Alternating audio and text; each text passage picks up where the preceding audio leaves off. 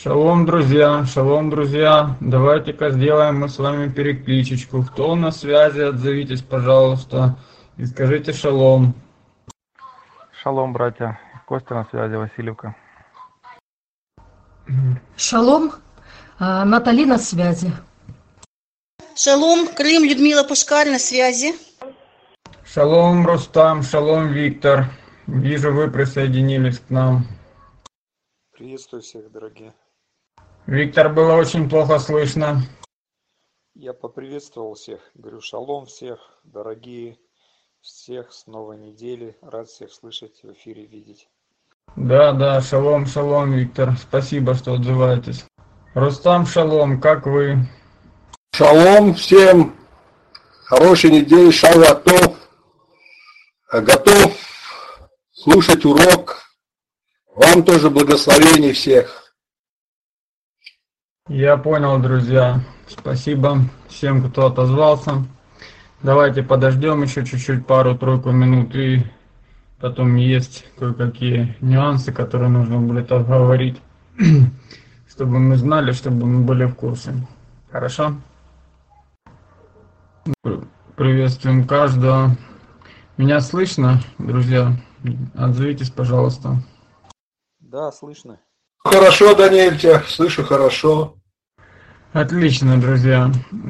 Слушайте, значит, про что на данный момент э, мы имеем? На данный момент мы имеем то, что мама Хавы, как вы уже, наверное, знаете, ушла э, отсюда с земли живых.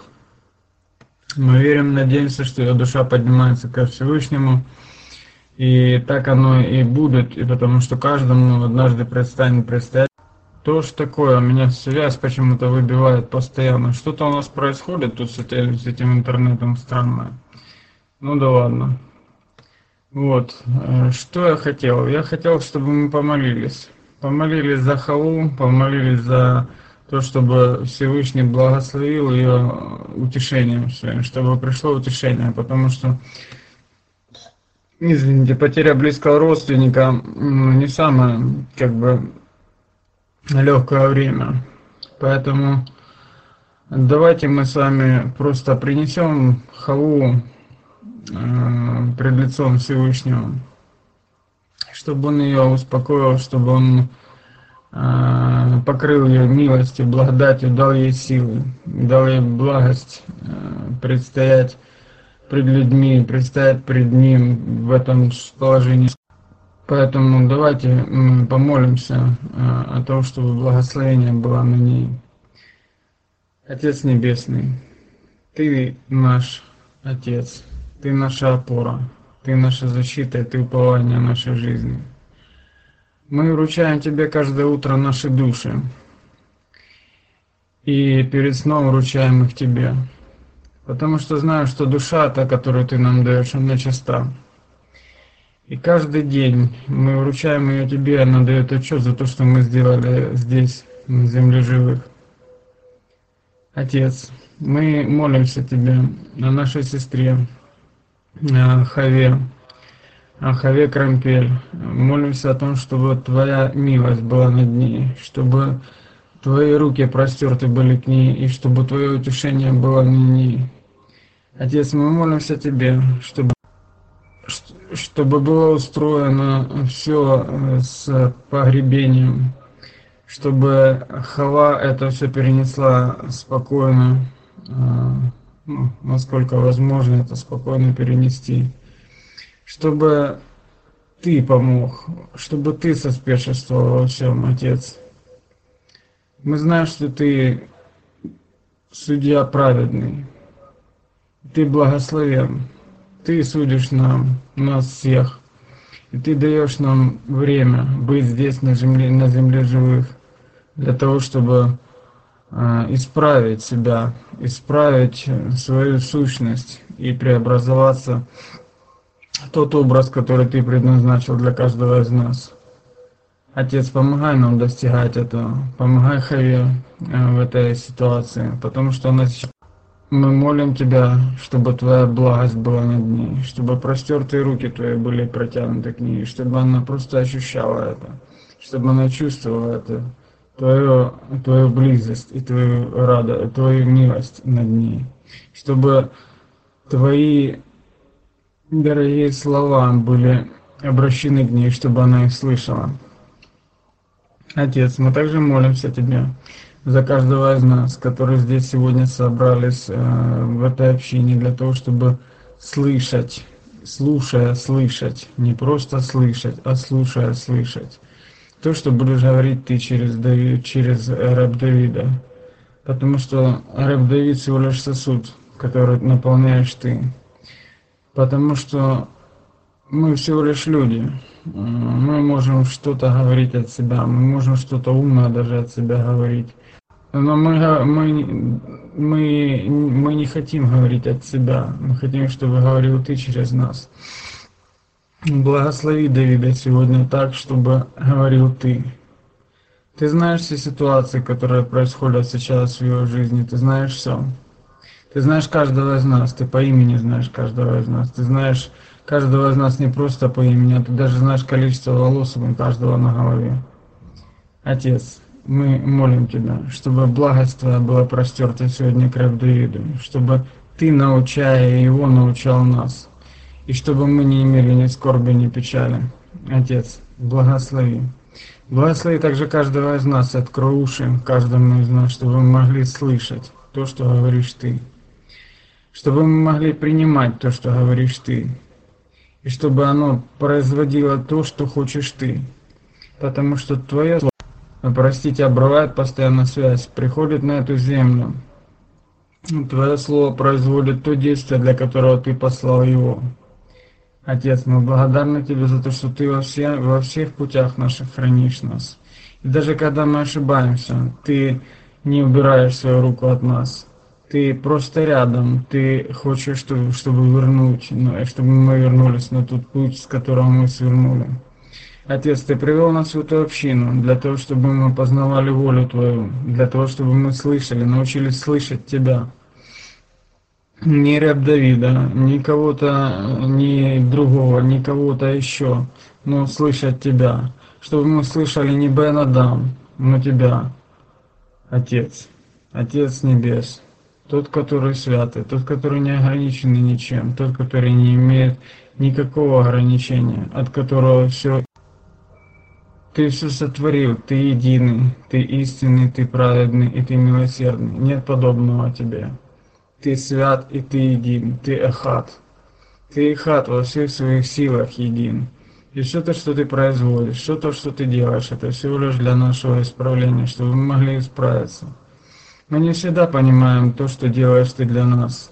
И нам иногда кажется это аспектами зла, потому что ну, мы не понимаем этого, но пройдя это, это все, проходя это все, мы понимаем, что это приносит добрый плод праведности, Отец наш. И мы порой в таких ситуациях сложных, где-то, может, даже ропщим, не даже ропщим, а ропщим, где-то говорим не то, где-то думаем не то, но ты прощаешь нас и милуешь нас, как Отец, который учит сыновей своих. Помилуй нас всех сегодня и во все дни жизни нашей милуй нас, Отец наш, Бог наш, всесильный наш, тот, тот, пред которым мы ходим, и тот, в тени которого мы покоимся. Если бы не было Тебя, то не было и нас. Если бы не было Тебя, то не было ничего бы вообще. Но Ты сотворил нас, Ты дал нам душу, Ты Каждое утро э, возвращаешь ее нам, и каждый вечер она уходит от нас, каждую ночь она уходит от нас для того, чтобы дать отчет перед тобой. И ты видишь все то, что мы делали днем, видишь все то, что мы делали, когда мы не, не засыпали еще, когда душа была в нашем теле. Ты все равно возвращаешь ее нам, потому что для того, чтобы мы справлялись. Отец наш, благослови каждого из нас, благослови наши дома, благослови наше здоровье, благослови, Отец, Твоим благословением, чтобы мы исправлялись, и чтобы мы приобретали тот образ, который хочешь Ты видеть в нас. Не мы хотим видеть в себе, но тот, который хочешь видеть Ты в нас. Благослови Израиль, благослови эту землю, которую Ты избрал, Благослови, Отец, Твоим благословением, и открой, и подними знамя для собирания народа Твоего, Отец.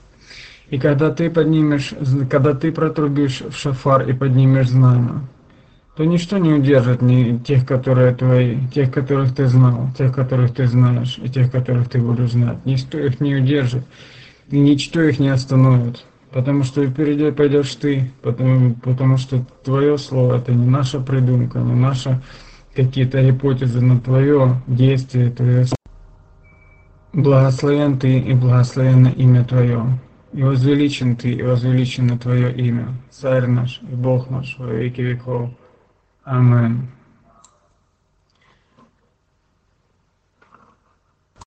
Аминь.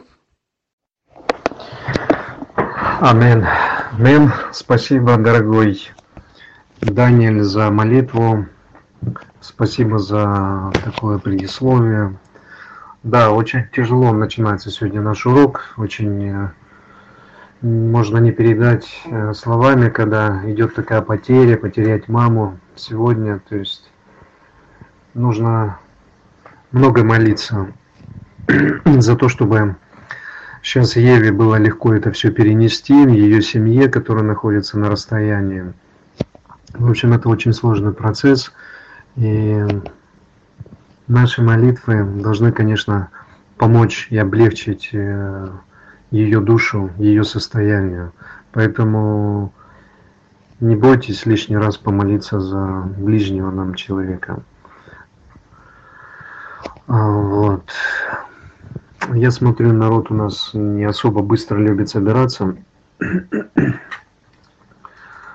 Вот, поэтому я вот сейчас думаю, как построить наш урок.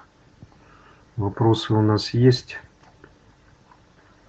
Мы хотели поговорить про шаббат сегодня. То есть это одна из основных таких сложных заповедей, которая повторяется каждые шесть дней вот, и требует очень трепетного отношения, большого понимания и много особенностей имеет в себе. Поэтому на первый взгляд казалось бы, что все очень просто. Вот не нужно работать и, и все на этом. Но не все совсем так просто, и работы разделяются тоже по разным критериям. Одно есть работа, другое не есть работа. Вот. По данному вопросу, честно говоря, еще идут многие споры, то есть на сегодняшний момент э, в ортодоксальном иудаизме многие вопросы соблюдения субботы до конца не решены. То есть, несмотря на то, что есть галахические постановления, то есть есть галаха, это, галаха это называется еврейский закон. Но в разных общинах, в разных религиозных течениях ортодоксального иудаизма, ну я уже не говорю за другие течения а, иудаизма, которые совершенно ну, по-другому относятся к соблюдениям вообще всех заповедей, то в данном контексте можно сказать, что нет какого-то единого правила для всего Израиля. Почему для всего Израиля? Потому что только Израиль имеет право соблюдать э, эти заповеди, заповеди закона. Поэтому их нельзя как-то выдернуть и сказать, а, мы принимаем 10 заповедей, как это принято говорить в номинальном христианстве. Я подчеркиваю номинальное христианство, чтобы было понятно, что христианство и номинальное христианство это ну, две, против, две противоположности, как, как э, небо и земля. То есть христианство это последователи Христа, последователи Машеха. Мы это говорили на прошлом уроке, и это люди, которые следуют, как он шел, так и они следуют. То есть они идут путем соблюдения, нахождения в завете с Творцом. Номинальное христианство, оно разделилось на различные течения, да, и одни говорят, мы 10 заповедей признаем, ну, в частности, если сказать про адвентистов, и то они первыми тремя заповедями не могут даже десятисловия правильно пользоваться. Вот. Говоря про других, э, другие сословия номинального христианства, так там вообще разная картина. Одно принимаем, другое не принимаем. Ветхий Завет, мы на небесах, но десятины приносите. Э, то есть деньги нам нужны. То есть с этим все в порядке. То есть это не относится к категории ветхости завета. На небесах нам и деньги понадобятся. Ну, здесь на земле мы живем, деньги нужны, как-то же жить нужно, поэтому приносите свои десятины. А так вообще завет, конечно, ветхий. Все остальное мы от него просто убираем. То есть вот настолько можно пользоваться заповедями Творца, что диву даешься и понимаешь, насколько все плохо в этом религиозном мире. И несмотря на это, люди прикрываются какими-то цитатками, какими-то вещами из э, так называемого Нового Завета, то есть составленного Никеем. Вот это есть Новый Завет. Никей составил, дал в хорошей обложке, несмотря на то, что там уже иудеев нету. Ну, то есть эту историю уже в нашей общине, я думаю, прекрасно все понимают, да? Никейский канон происходит, иудеев, там, соблюдающих евреев вообще никого нету, верующих в Егошу, неверующих в Егошу. Понятное дело, что верующих. Вот. Их там нету, они отлучены, потому что ветхозаветные товарищи там не нужны. И вот что они заключают в свою книгу, которую называют Священным Писанием, то есть Библией, Библио, да, по-гречески. Э, то и будет, то и свято. Все остальное это уже как бы чуждо. Вот они составили э, свой канон, заключили те книги, которые посчитали нужным, вот, и назвали вот это вот Святое Писание. Все остальное это все еретичество и так далее, и так далее. То есть, э, чтобы мы все для себя понимали, они отвернутые получились полностью от Израиля, от настоящего Израиля, да, от Израиля с Егушо или от Израиля без Егушо, нету разницы, отвернутые от него, то есть противозаконники, против закона, ветхий закон, все. Вот. И исходя из этого, получается, что кто что хочет, тот то и делает. Сегодня пошла тенденция, ну, она давненечко идет э, во многих церквях о соблюдении субботы. Да? Люди говорят, вот написана эта заповедь, она из 10 написана, значит ее нужно как-то соблюдать. Собираются люди в общины, там когда-то чего-то приходят э, в шабатнее время, э, проводят службу там, прыгают, танцуют, ну, все дела. Вы прекрасно знаете, как это происходит. Видели, слышали. Вот, и говорят, мы соблюдаем шаббат. Шаббат нужен. Мне приходилось бывать в разных таких церквях. А, как я себя там чувствовал, я вам лучше не буду говорить. И насколько я долго там а, находился, тоже не буду. Я как пробка оттуда вылетал, потому что мой шаббат и шаббат, э, который соблюдают вот такие харизматические движения, мессианские движения харизматические, какие-то другие, ну это просто осквернение шаббата, назовем это так, так мягко. Мягко сказал осквернение шаббата. Вот. Чтобы нам с вами, дорогие братья и сестры, правильно отнестись к этой заповеди, мы должны понять для себя одну очень серьезную вещь.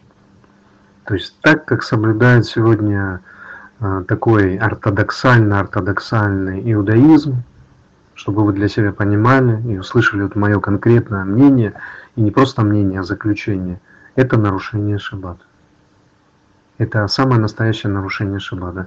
Так как соблюдают шаббат в ультраортодоксальной среде, то есть там, где каждая, каждая, каждая вещичка, каждая, каждый пунктик, подпунктик, который прописан в еврейском законе, в Галахе, это нарушение шаббата. Почему? Потому что добавлено множество чего к соблюдению шаббата. Очень много всего добавлено. Как это происходит в мессианском иудаизме, да? Разных течений. То есть мессианский иудаизм тоже разные. Это новые течения иудаизма, да, еще буквально там 30-40 лет назад фактически не было нигде каких-то мессианских а, церквей, так называемых, общин, синагог. Начали они возникать в Америке в основном. Вон, потом потихонечку они стали возрождаться в Эрец Израиль, которая не Эрец Израиль на сегодняшний день, а государство Израиль, где проживают разные евреи и все остальные народности и религии. Вот. Демократическое общество, да, мы понимаем. Поэтому в этой стране шаббаты проводятся, не проводятся совершенно по-разному. То есть нет единого для государства, как это должно быть, для страны, для Эрец, единого шаббата. Вот эта страна, она пошла навстречу с Творцом. Такого нет. Вот. Поэтому все соблюдают, как кому что вздумалось. Одни соблюдают ортодоксальные по своему а, пониманию, другие какие-то ортодоксальные движения соблюдают по своему пониманию, как нужно соблюдать. А, мессианские соблюдают по-своему, неся там много дополнений.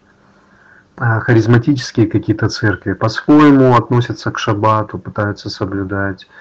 Там а, адвентисты седьмого дня по-своему относятся к этому всему, но обязательно собираются именно в шаббат. Вот один раз они собираются, да, когда ортодоксальные люди ходят на все молитвы, на три молитвы в синагогу, да, то Э, там пятидесятники, скажем, собираются один раз, или мессианские общины тоже собираются в основном один раз, да, но где-то есть уже более-менее такие общины, которые, ну, как-то стараются, как-то стараются быть подобными синагогам и а, приходить на три молитвы. А,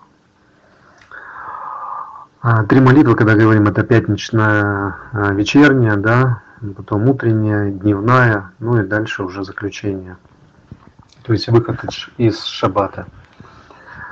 Вот.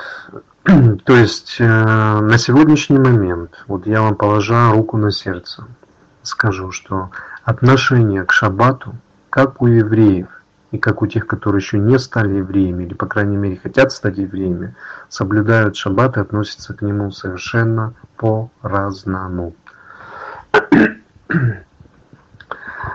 Чтобы разобраться именно правильно, как нужно соблюдать.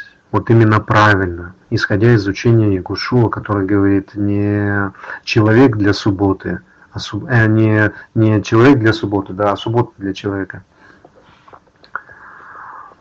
То есть, что обозначают эти слова? Что человек не должен сделать из шаббата, из своего, какой-то комплекс мощных ограничений, что он боится какой-то шаг сделать и сказать, а не нарушили я вот сейчас, а не нарушили вот сейчас, потому что столько много было всего внесено на тот момент, когда Егушев проживал, столько много уже было человеческого принесено, вообще во все заповеди, не только, а сейчас о шабате речь идет, а вообще и в другие заповеди, что люди уже не знали, как им действовать, куда им двигаться как им все это можно исполнить. То есть пришли множество дополнений. Это Галаха. А сказать, что Галаха не нужна, такого сказать нельзя, потому что Галаха нужна. Галаха по, помогает человеку узнать вообще, что такое заповеди, сколько их, как их нужно соблюдать. То есть это очень нужный и правильный инструмент. Есть Тора, где записаны все заповеди, а есть Галаха, который объясняет эти заповеди, как их нужно соблюдать. Вот. Так вот, к этим заповедям были добавлены очень многие аллахот и, и таканот, так называемые, то есть дополнения. Вот. И эти дополнения как бы становятся пунктом притыкания многих евреев и те, которые хотят присоединиться к народу, потому что там очень много всяких обязательств, постановлений, которые традиция говорит, что это необходимо, и только так нужно э, соблюдать, и только после этого вы пройдете гиюр э, и присоединитесь к народу. То есть вы должны вот это все выучить. То есть и вам дают на руки целый институт и говорят, выучи вот этот институт, и мы тебя в народ примем а не выучишь этот институт, ну, ходи не очень, там, или ходи отдельно. В принципе, тебя сюда никто и не звал. что на самом-то деле, да, в принципе тебя сюда никто и не звал. Поэтому Ягушу говорит другие слова, то есть э, шаббат он не должен стать обузой для человека. Шаббат это в первую очередь, э, Творец говорит, что он отдыхал. Он не загрузил себя какими-то серьезными заботами или еще чем-то, и боясь встать, сесть там, подойти, э, открыть э, и так далее. Нет, он отдыхал. То есть он находился в покое. Это покой. Шаббат это покой. Но имеет ограничения. То есть он запрещает работать. Чтобы наше общение, уже начинаю повторяться, именно подойти правильно к соблюдению этих заповедей, нам нужно исследовать полностью э, Галаху, что она говорит, и из нее взять то, что мы понимаем это правильным э, и со стороны Торы, и со стороны учения Игушу и со стороны учения пророков, которые говорят, что человеческое, оно не, не должно доминировать над человеком. И со стороны Торы, что нельзя добавить к заповеди э, Торы что-то то, что не должны мы соблюдать по сути. Все наши дополнения, дополнения или убавки, они разрушают Тору. Она начинает разрушаться. Поэтому прямая обязанность наша чтобы предстать в чистоте перед Творцом, это соблюдать правильно Его заповеди. Не просто понимать, что они нужны и необходимы, а именно правильно их соблюдать. От этого зависит очень много. Если мы, соблюдая заповедь Шаббат, привносим в нее какие-то вещи, которые Творец нам не говорил делать, а это пришло по каким-то другим э, соображениям, то мы автоматически становимся нарушителями этой заповеди, потому что мы эти нарушения все сами становимся переносчиками этих нарушений. А, ну, например, давайте приведем пример, чтобы мы, нам было понятно, о чем речь идет. То есть э, Тара не говорит нам, что мы должны зажигать шабатные свечи. Да? Тара нас этому не учит. Откуда появилась эта практика и эта традиция? Но она имеет очень, э, не, это не новое какое-то что-то, это имеет древние корни, то есть э, а в шаббат, насколько мы знаем, запрещено зажигать огонь, да, то есть э, заповедь гласит, что не разводи огня в доме своем, или там, где ты находишься, это может быть не дом, это где-то чего-то. Огонь вообще использовался для всяких разных работ. То есть раньше не было каких-то приспособлений, еще чего-то для производства, приведения каких-то многих-многих-многих процессов рабочих. Во всем использовался в основном а, такой предмет, как огонь. Да, он нужен был, огонь нужен был везде для каких-то рабочих моментов. Вот с помощью огня решались многие функции. Сегодня у нас есть электричество, э, всякие замены воздушные, там, паровые, вакуумные установки, там, ну, все что угодно, атомные, э, чего только не напридумывал уже человек, химические какие-то процессы. А раньше в основном все это происходило на уровне простом, таком допотопном, огонь. Вот, поэтому пользование огнем, э, использование огня во многих работах э, осуществлялось. Вот, поэтому огонь, как бы к нему такое отношение, что его разводить нельзя. А более того, мы выучили из этого урока, что нам нельзя готовить пищу, потому что это тоже работа, это целый процесс приготовления а, на огне. То есть и мы не должны этим пользоваться. То есть мы не готовим а, еду в шаббат. Мы готовимся к шаббату, приготавливаем нашу еду и в шаббат уже отдыхаем полностью, не делая вот этих э, работ по приготовлению. По, по приготовлению нам пищи, да, то есть не разводим огонь и так далее. Вот, а что же с нашими свечами? А, свечи, они пришли из древности, то есть э, зажигали перед шаббатом свечи. Раньше не было свечей, раньше были разные светильники, в которые наливалось масло, и оно давало свет. Электричества мы сами понимаем, что не было. и это давало свет в доме, да, вот шаббат в зимнее время там наступает чуть раньше, в летнее чуть позже, поэтому вечером перед шаббатом, когда звездочки еще не вышли, зажигались эти светильнички, и они вот сколько они горели, столько горели, да, то есть их поддерживали, там тушили, не тушили, это дословно мы, конечно, особо не знаем, но дело не в том, то есть поддерживали огонь в своем доме.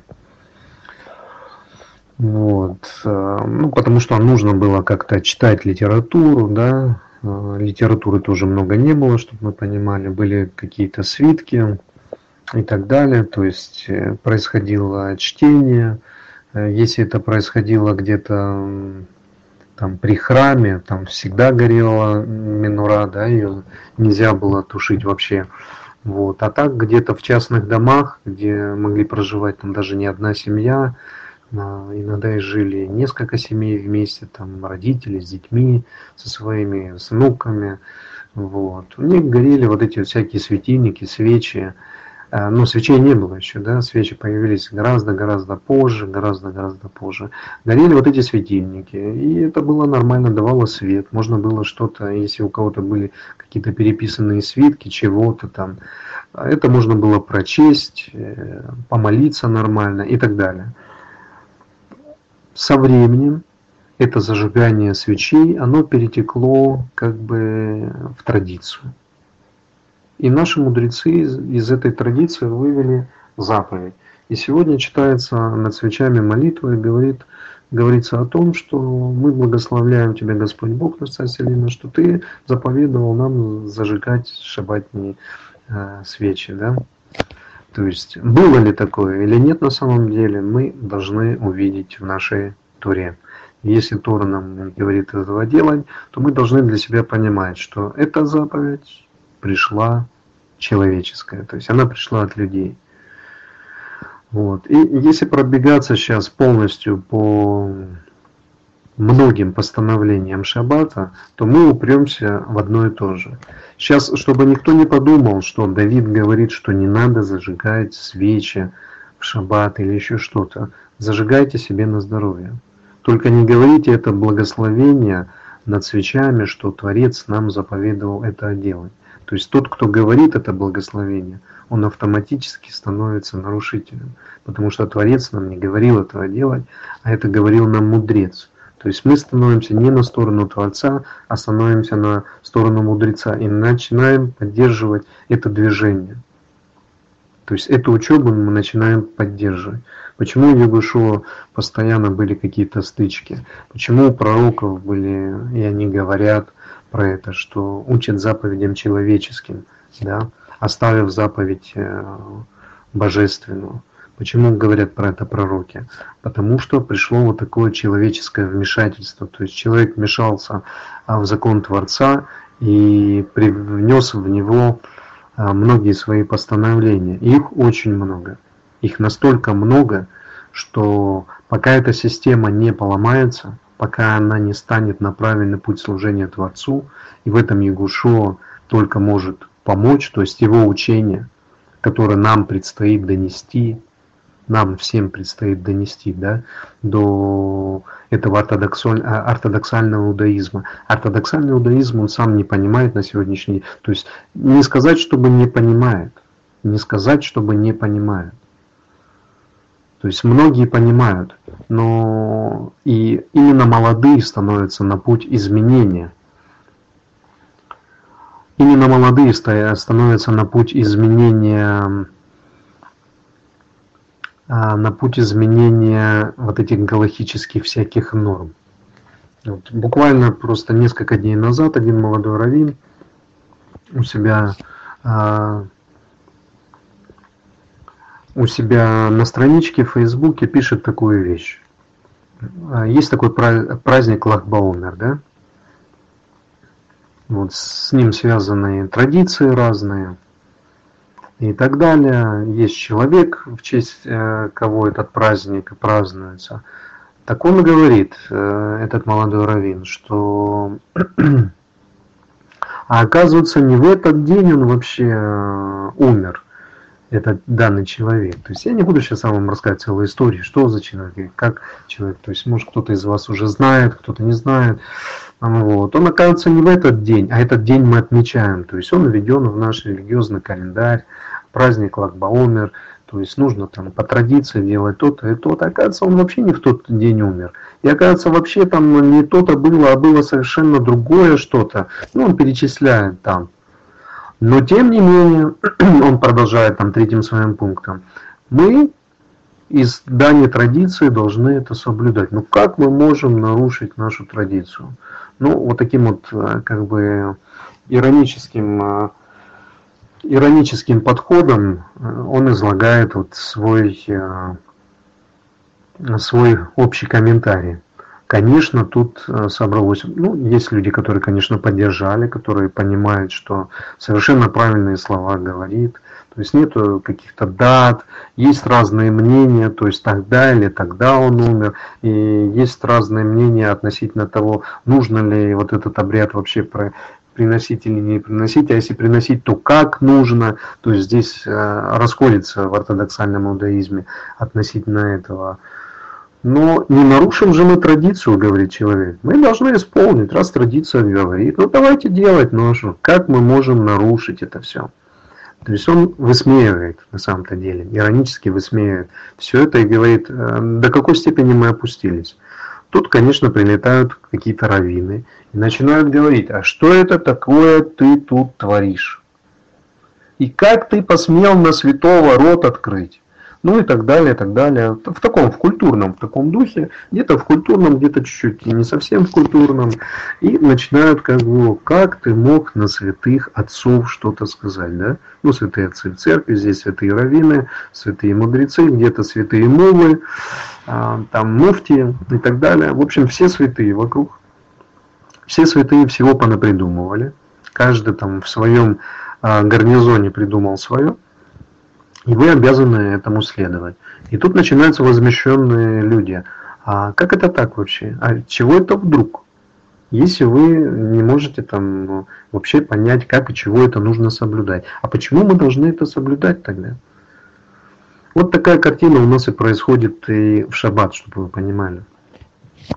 То есть э, есть масса заповедей, которые масса повелений, не заповедей, а масса повелений, которые а, в шаббат привнесли в иудаизме, в ортодоксальном иудаизме. То есть есть масса повелений. Из этих повелений а, большая масса, скорее всего, окажется просто, просто непригодной, потому что она ничему совершенно не соответствует, а другая масса может быть пригодна, потому что она логически как бы ну, подходит. Ну, например, такое постановление, что нельзя ходить в магазин и там что-то покупать. Как бы это в Торе не написано. Да? Нигде в Торе не написано. Не ходите в магазин в шаббат. Не платите там деньги. Или не ходите в зоопарк. Хорошо, пусть магазин. Не ходите в зоопарк. Не платите там деньги. Такого не написано в Торе. Но логически мы понимаем для себя, что если это шаббат, и работать нельзя, то кто же тогда должен быть э, в зоопарке ответственным? То есть люди, которые находятся на работе. Одно дело, люди находятся там на работе, потому что нужно накормить зверей. То есть это у них тогда работа, не работа называется. А другое дело, когда они принимают там посетителей и берут у них деньги. То есть они уже, это уже идет рабочий процесс. И мы делаем из этого вывода, что в Тору, нам, э, в Тору, в Шаббат нам никогда нельзя никуда ходить и платить за это деньги. Потому что если мы где-то платим за это деньги, то там находится человек, который должен нас обслуживать. Ресторан ли это? А, что бы это ни было. Что бы это ни было вообще. Поездка на самолете – поездка на автобусе, что бы это ни было. То есть если мы идем или едем, то мы тем самым поддерживаем тех людей, которые нарушают шаббат. Они работают, это их работа. Поэтому на сегодняшний день в Израиле идет борьба где отменить автобусы, где не отменить. То есть какие-то религиозные сообщества пытаются отменить, чтобы в шаббат был покой, чтобы никто никуда не ездил, чтобы транспорт не ходил. Светское общество, которое ему наплевать вообще на, на все заповеди и на все то, что святое для другой части, они говорят, так вы не хотите ездить, не ездите, а мы будем ездить. И почему вы нам должны помешать? У нас демократ... демократия в стране. То есть почему вы ущемляете наши права? Ну, демократия как бы и позволяет не ущемлять, да? То есть здесь равны. Демократия это равные, все равны. Вот ты хочешь так, так, а вот я хочу немножко по-другому. То есть мои права нельзя ущемлять. Ты вот такой э, ориентации, а я там другой ориентации. Вообще я хочу, надоело мне быть мужчиной, я хочу стать женщиной. Или наоборот. Ну, это мое право. То есть мне решать. И вот начинается вот такой вот э, разврат в обществе. Вот. Происходит проблема, да, эта проблема стоит. Теперь опять-таки как соблюдать? Соблюдать по строгому э, такому закону или соблюдать по более-менее такому смягченному закону. Основного положения в Израиле нет для всех. Но я уже не говорю за не Израиль, да? Разные общины, там кто придерживается и старается учиться, это только раввины. Придерживаются и стараются жить по, по тому, что прописано в Галахе. Раввины. Да? А сами участники, ну как-то, нет, есть, конечно, не без этого. Есть люди, которые стараются и пытаются всеми силами именно галаху исполнить. То есть такие тоже есть, не без этого, да, есть там несколько процентов. Но несколько процентов это не все общество. То есть даже вот э, в синагоге несколько процентов это не все общество. То есть люди ходят в синагогу там, в разных странах. Люди входят в синагогу, но относятся к соблюдению шаббата по-разному. Несмотря на то, что Равин говорит вот так, вот так, вот так, то есть Равин постоянно учит э, свою паству, э, как нужно правильно соблюдать э, шаббат относительно вот этого ортодоксального движения и, относительно галахи, которая написана. То есть Равин обучает. Люди слушают, половину делают, половину не делают и так далее и тому подобное. То есть насколько их хватает насколько они в состоянии. А хорошо это или плохо? Получается, что те, которые наполовину делают эту галаху, они нарушают шаббат. Ну, так получается по закону, по галахическому закону. Вот написан закон галахический, если ты что-то нарушаешь из этого галахического закона, то ты, получается, нарушаешь шаббат. Ну, вот так вот, одно из другого вытекает. Получается, ты нарушитель шаббата. Но все ли нам Творец заповедовал соблюдать именно так, как написано в галахических трудах? Вот это и есть тема нашего обсуждения. А, чтобы, еще раз повторю, чтобы серьезно ко всему этому отнестись и исполнить нам с вами, мы должны будем и обязаны будем пройти по всей Галахе, по всей Галахе, которая касается Шаббата. По всей Галахе мы обязаны будем пройтись. И взяв каждой руки, э, в ручки в свои руки, мы должны будем обозначить все те пункты, которые непременно должны быть соблюдены в шаббат. Причем они могут немножко разниться, потому что есть вещи, которые можно в шаббат сделать только в Эрец Израиль, и нельзя сделать, находясь в Галуте. Это может касаться халлы, да, хлеба, потому что по всем правилам хлеб должен испечься именно в земле Израиль. Получается, что те, кто не находятся в земле Израиль, они пользуются неправильным хлебом. То есть их хала не, не становится кошерной она неправильна, она не по закону. Но чтобы не потерять эту традицию, наши мудрецы сказали «пеките». Пеките, а то мы забудем, как это делать. Ну, та, таким образом мы можем за, забыть, как нам храм строить и вообще все делать. Ну, можем забыть. То есть тот, кто не хочет забыть, он не забудет. А тот, кто хочет правильно э, испечь халву, он должен выйти в Эрец Израиль и там посеять, э, ну не сам посеять, там кто сеет, тот сеет. То есть из того хлеба, то есть все законы Творца, они построены таким образом, э, чтобы народ находился в его земле. В его земле. То есть чтобы он был от всего вот этого Египта, все, есть Эрец Израиль, и все остальное это Египет. То есть в Эрец Израиль должны действовать его законы, законы Творца. Все остальное это Египет, там другие законы. То есть там законы, люди э, выстраивают сами себе законы. Это принимаю, это не принимаю, это мне нравится, это не нравится и так далее. В Эрец Израиль, в земле Израиля, закон должен быть исполнен именно тот, который прописан Торой. И над которой весь народ сказал, мы обязуемся это выполнять.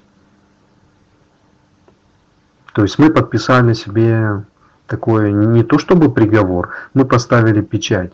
Каждый, кто стоял на горе Синай, перед горой Синай, да, это и евреи, а, которые Израиль, и не евреи, которые присоединились и вошли, мы подписали себе навсегда вечный завет. Вечный, да, не то, что я сейчас написал статью, и вы ее можете почитать, кто создал Ветхий Завет, а Вечный Завет. Мы как народ с Творцом заключили э, Вечный Завет, который не может быть разрушен. То есть мы его можем разрушить сами.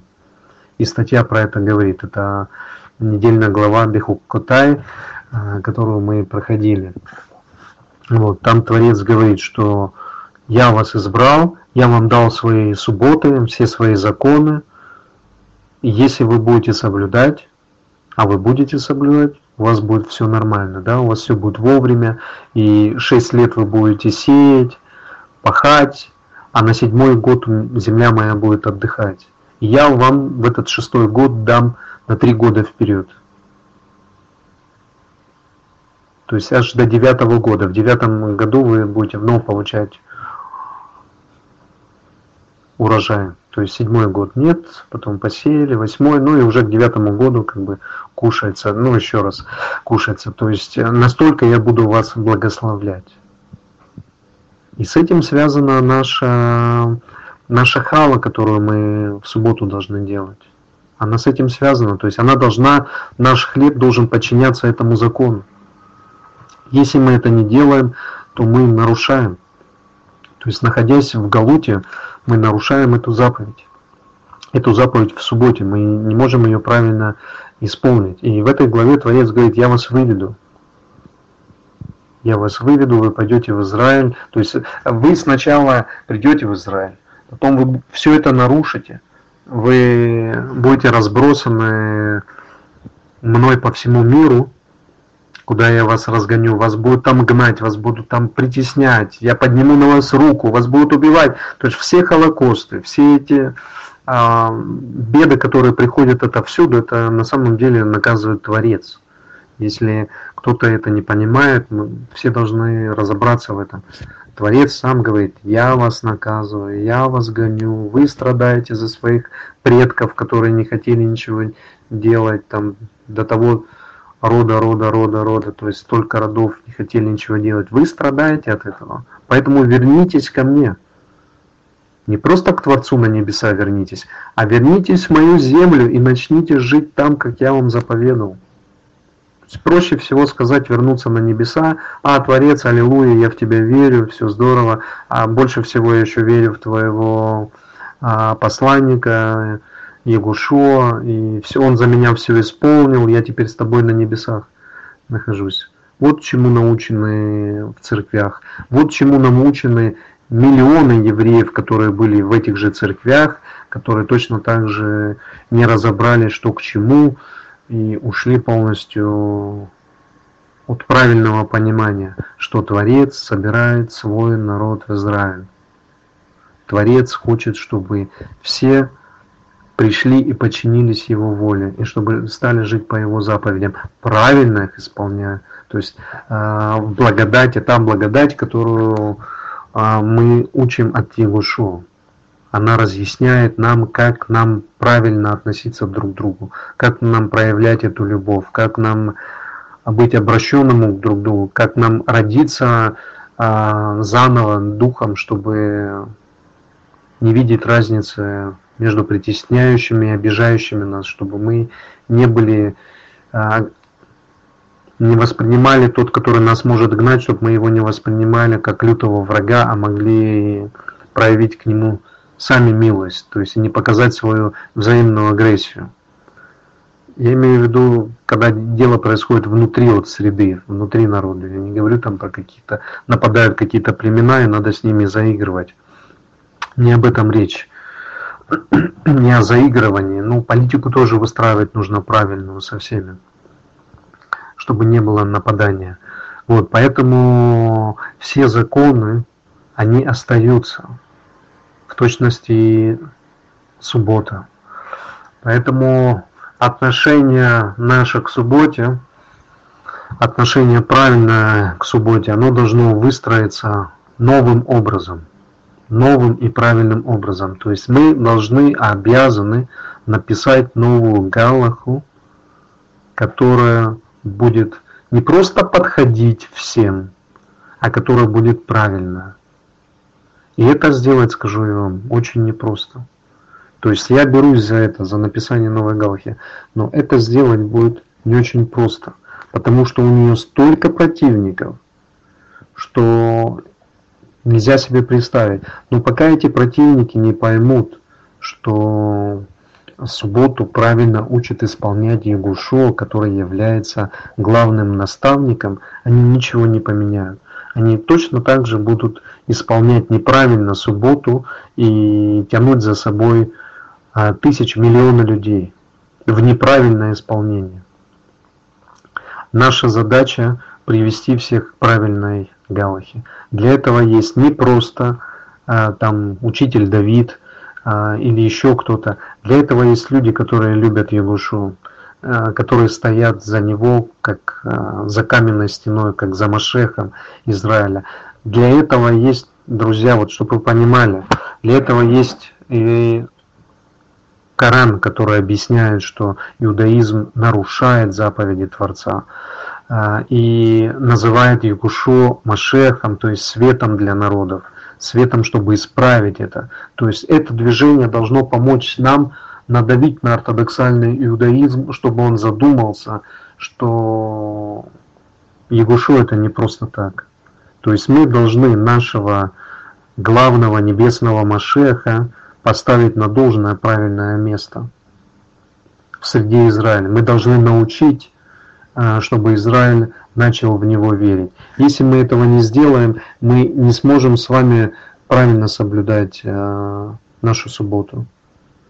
Что значит правильно? То есть мы можем дома у себя находиться, да, находясь а, в Галуте, и можем по меркам нашего понимания сегодня соблюдать шаббат. Но мы никогда с вами не, не сможем мы – это те, которые находятся за пределами Израиля. Мы никогда не сможем из хлеба, который именно 6 лет сеялся, не 7 лет, то есть на седьмой лет хала уже будет, если в седьмой год э, в Израиле сеяли хлеб, то эта хала будет неугодна Богу. Он ее не хочет. Он хочет, чтобы 6 лет сеялось, и седьмой год его земля отдыхала. Он говорит, это моя земля. Моя земля его, он хочет, чтобы она отдыхала, он хочет, чтобы мы подчинились. Если мы в седьмой год используем э, пшеницу для того, чтобы делать э, нашу халу, то мы нарушаем. А если мы, находясь в Галуте, э, не печем нашу халу, или печем ее и выдаем ее за ту халу, которая должна быть, мы нарушаем с вами. Мы тоже нарушаем. То есть мы читаем благословение на Адхала и говорим, что э, благословляем Творца за то, что Он нам дал э, нашу халу, которая там по заповеди положена э, быть в шаббат принесена, но нам не какой-то галутское хали, говорит Творец, он говорит из земли твоей, из Израиля ты сделай это. То есть он заставляет нас быть в Израиле, он направляет нас, говорит, иди в Израиль, нечего тебе делать среди а, вот этих всех сообществ, которые живут, что ты здесь делаешь, говорит Творец. Я тебе дал дом, почему ты не дома живешь? Почему ты пошел на заработки? Почему ты пошел, э, отвернулся от меня, и я, отец, тебя жду дома, а ты пошел куда-то? Где ты ходишь? Вернись, сын.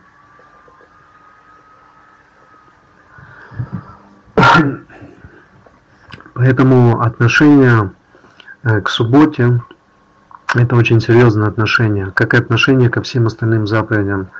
И очень э, будет некорректно, если мы будем учиться именно соблюдать неверно. То есть я не могу себе позволить научить вас неверно соблюдать, а правильно соблюдать. Вы должны пройти с вами а, весь галактический комплекс, весь галактический комплекс, и обозначить каждые вещи, что мы, находясь сейчас за пределами, что мы можем делать, а чего мы делать не можем, что нам надо делать, а чего мы не будем делать, потому что Тора нас в это не посвящает. Нас посвящает в это какой-то мудрец, который придумал это, непонятно для чего, непонятно зачем. Мы можем догадываться зачем, но какое нам дело до этого? Но Тора нас не обязывает этого делать, то есть Творец нас не обязывает этого делать. Мы должны с этим разобраться, поэтому э, у нас правильное исполнение шаббата растянется на несколько уроков. Мы возьмем там, скажем, в день по полчаса, может быть чуть побольше, и будем проходить. То есть это у нас уйдет на хороших занятий 5, я вам скажу так, чтобы мы прошлись по всему комплексу и выписали, что в этом правильного, а что в этом неправильно, чтобы на дальнейшее я хочу, чтобы вы понимали, мы строим с вами сегодня историю. На самом деле, самую настоящую историю. История дальнейшего сосуществования народа Израиль со всеми народами мира. То есть сам Израиль без Егошуа не в состоянии, не имеет возможности исправиться. Чтобы его исправить, ему нужно принести правильный закон. Егошуа нам только дал установления. Он сам нам не объяснил конкретику. То есть нету такого конкретного учения, что, ребята, смотрите, а там субботу вы исполняете вот так, вот так, вот так, а вот эту заповедь вы исполняете вот так, вот так, вот так. Он сказал, идите учитесь у книжников фарисеев, но при этом не то, что там они говорят и не делают. Они много чего говорят и не делают. Но дальше в этой же главе, там 23 Матфея, он разбирает, что много чего внесли, много что, чего там э, понастроили, всяких заград, преград и всего остального. То есть э, вся глава отвечает на вопросы, насколько нам нужно к этому серьезно отнестись и насколько нам нужно обойти вот эти все заборы, которые постра- поставили в иудаизме, в ортодоксальном иудаизме. На тот момент, поверьте мне, то есть который немножко в этом разбирается, что на тот момент, когда был Егошуа, заборы были еще не такие высокие. Вы этот, эти заборы за 2000 лет э, выросли, знаете, насколько? Вы себе представить не можете. И наша задача с вами почему-то, наверное, потому что мы любим Творца, эти заборы разрушить не разрушить их полностью, покромсать и сказать, а именно построить заборчик и сказать, вот этот забор правильный. Все остальное это от лукавого. Все остальное это неверно. Мудрецы неверно постановили. То есть нужно быть подобным Ягушу, нужно не бояться говорить. Вообще не бояться. То есть не только протестанта не надо бояться, который говорит о нарушениях. Нужно не бояться Равина, который говорит о нарушениях. Равин тоже говорит о нарушении. В частности, как протестант говорит, что не нужно соблюдать, а Равин говорит наоборот, что нужно соблюдать только и построил небоскреб. Здесь тоже надо не бояться. То есть надо показывать свой голос, голос истинности, голос э, Ягушуа. Надо научиться говорить э, его языком, не бояться. Ничего не бояться. То есть я люблю настолько Бога, что я ничего не боюсь. Я боюсь только Бога. Боюсь нарушить Его заповеди. Вот это я боюсь. А Равина я не боюсь. Равина, который меня хочет ну, ввести в заблуждение, я не боюсь. Я и про себя тоже говорю. Если я вас э, готов куда-то увести в заблуждение, мне бояться не надо. Если вы видите, что я могу вас куда-то в заблуждение повести, можно говорить, Давид, ну ты куда-то нас в заблуждение ведешь. Но если вы видите, что я хочу помочь вам научиться правильно исполнять заповеди, вы должны сказать, молодец, молодец, учитель, спасибо тебе, что ты хочешь нам не залезть там в какие-то дебри, а именно исполнить так, как э, требует этого Творец, и как Егушу это и остальные пророки, то есть Егушу, он не первый же, который начал говорить про человеческие заповеди. То есть достаточно было э, сказано и до него, и, и дальше. И дальше, когда я говорю дальше, это еще и в Коран мы шагнули, и там продолжение идет о нарушениях в иудаизме. И перечисляется, каким образом происходят эти нарушения. Вот. То есть вот эти все сложные учения, они помогают нам во-первых, самим исправиться, во-вторых, стать настоящим народом, и в-третьих, построить царство на земле и оказаться в нем. То есть все мы соединяемся для одного благого дела.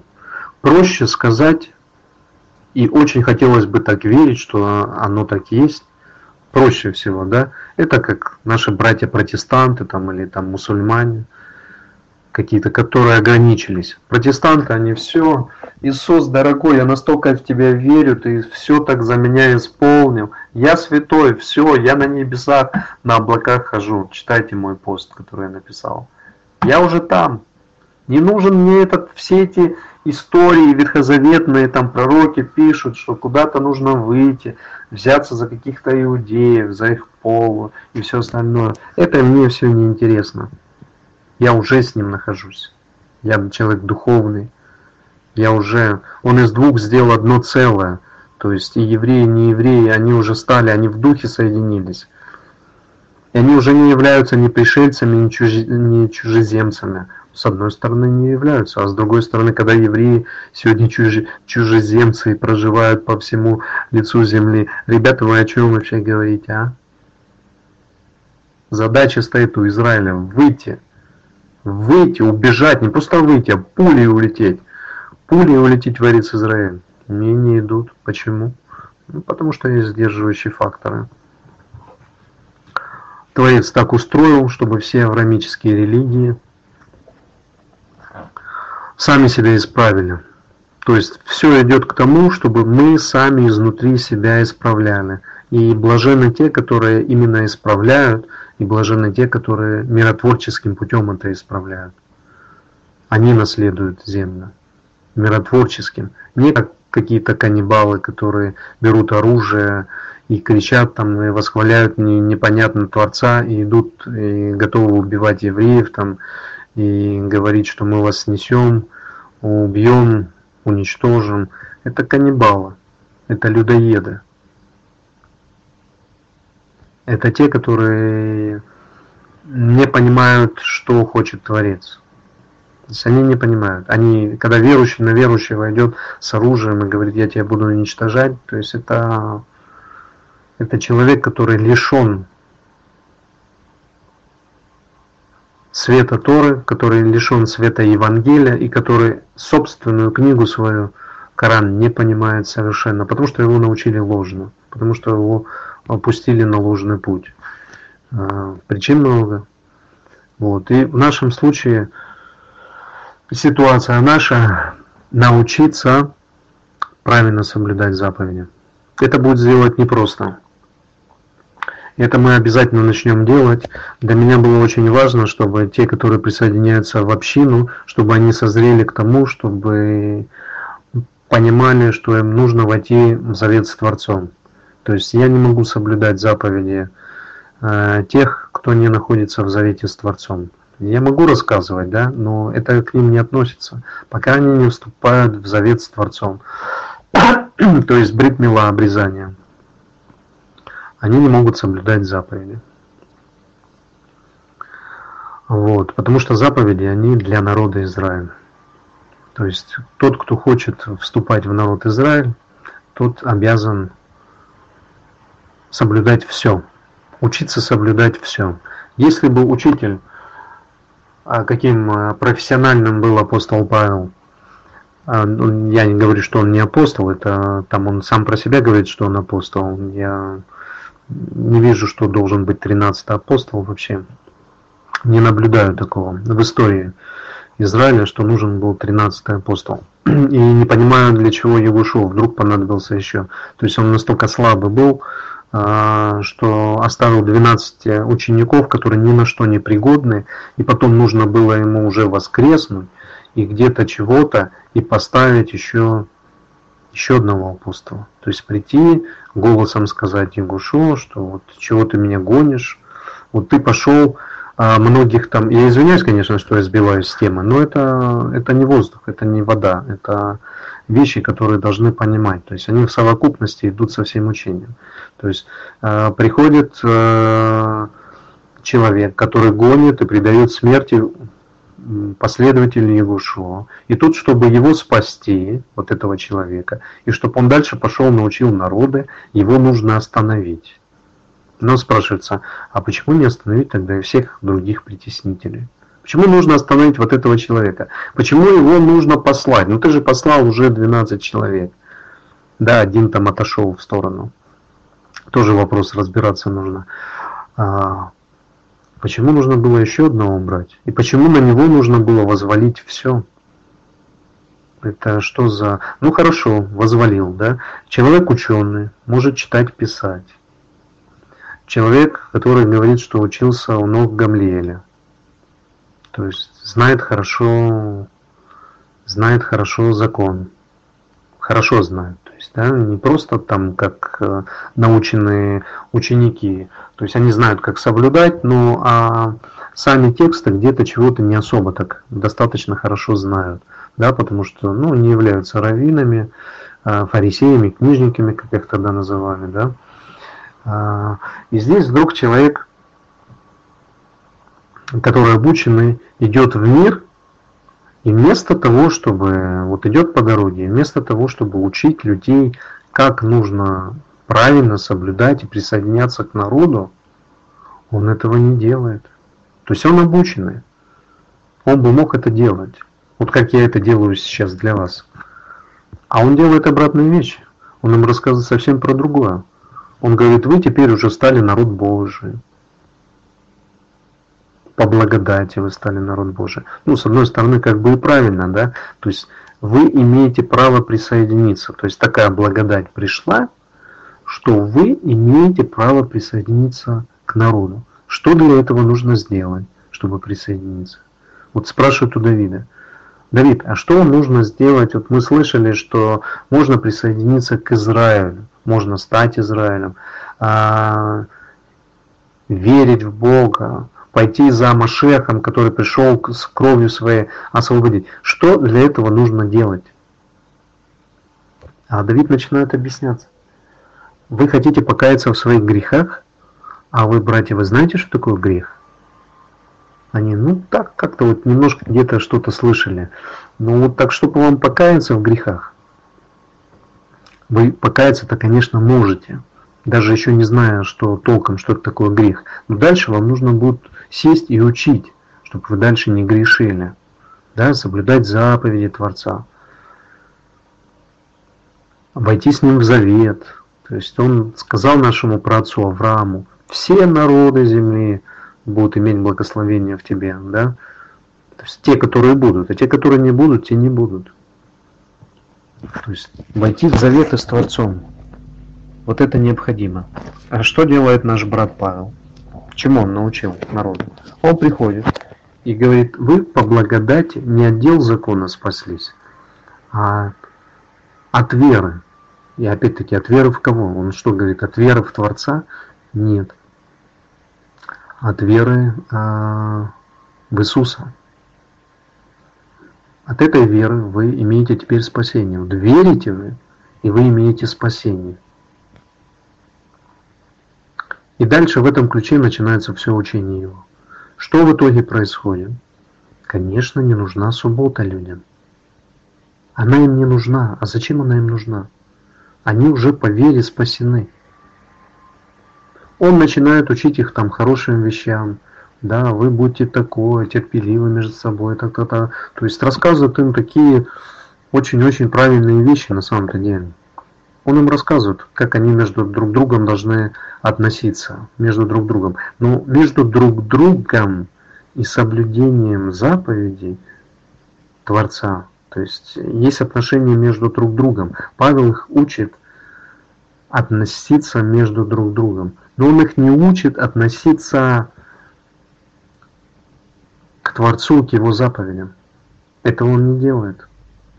Причем он много чего начинает рассказывать. Там тебе надо жениться, не надо жениться, выходить замуж. Ты не выходишь замуж, ты лучше поступаешь, тем больше ты э, служишь Творцу. В то время как закон говорит обратные вещи совершенно.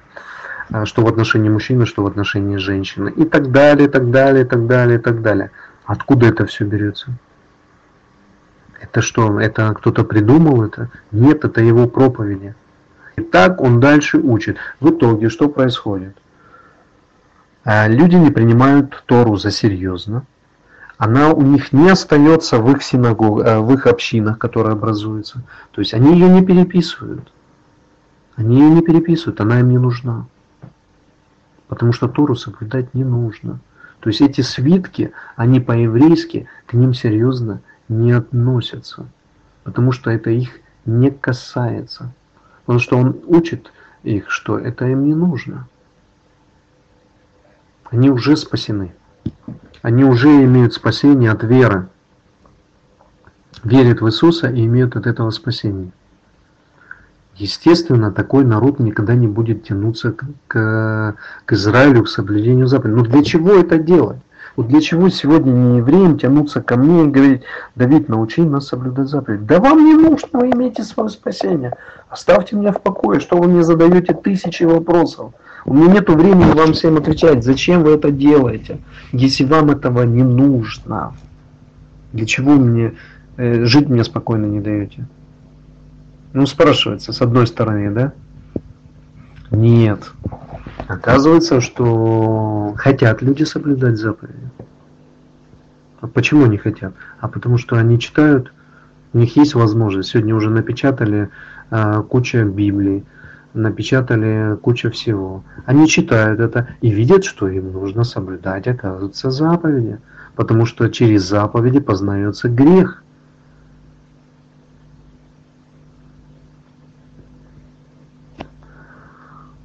Заповеди – это одежда праведника, а грех – это нарушение,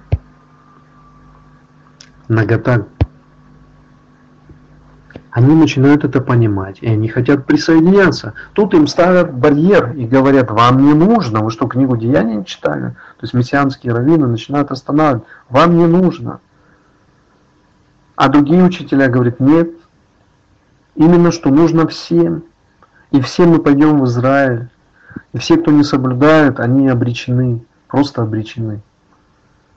На свое нежелание, несоблюдение обречены на самом деле. То есть, когда мы не соблюдаем какие-то заповеди, мы обречены. Именно поэтому я говорю всем в нашей общине, что подход э, к соблюдению заповедей – это серьезный подход. Должны все понять для себя, что вход в Израиль вход в соблюдение заповедей, это не просто сказал, а, Давид, срочно, быстро, давай, учи, э, нас заповеди, мы все, мы хотим, мы уже горим. Все должны понять для себя, насколько это важно, соблюдение заповедей, в первую очередь. Насколько важно войти в завет с Творцом. То есть это должно быть настолько важно, понятно в нашей общине, что все должны просто бежать за этим, за всем. Как за заповедями бежать, так и за заключением э, и входом в завет с Творцом. Насколько это важно. Переосознание это. А потом уже мы начинаем с вами конкретно соблюдать заповеди. Потому что имеем на это полное право.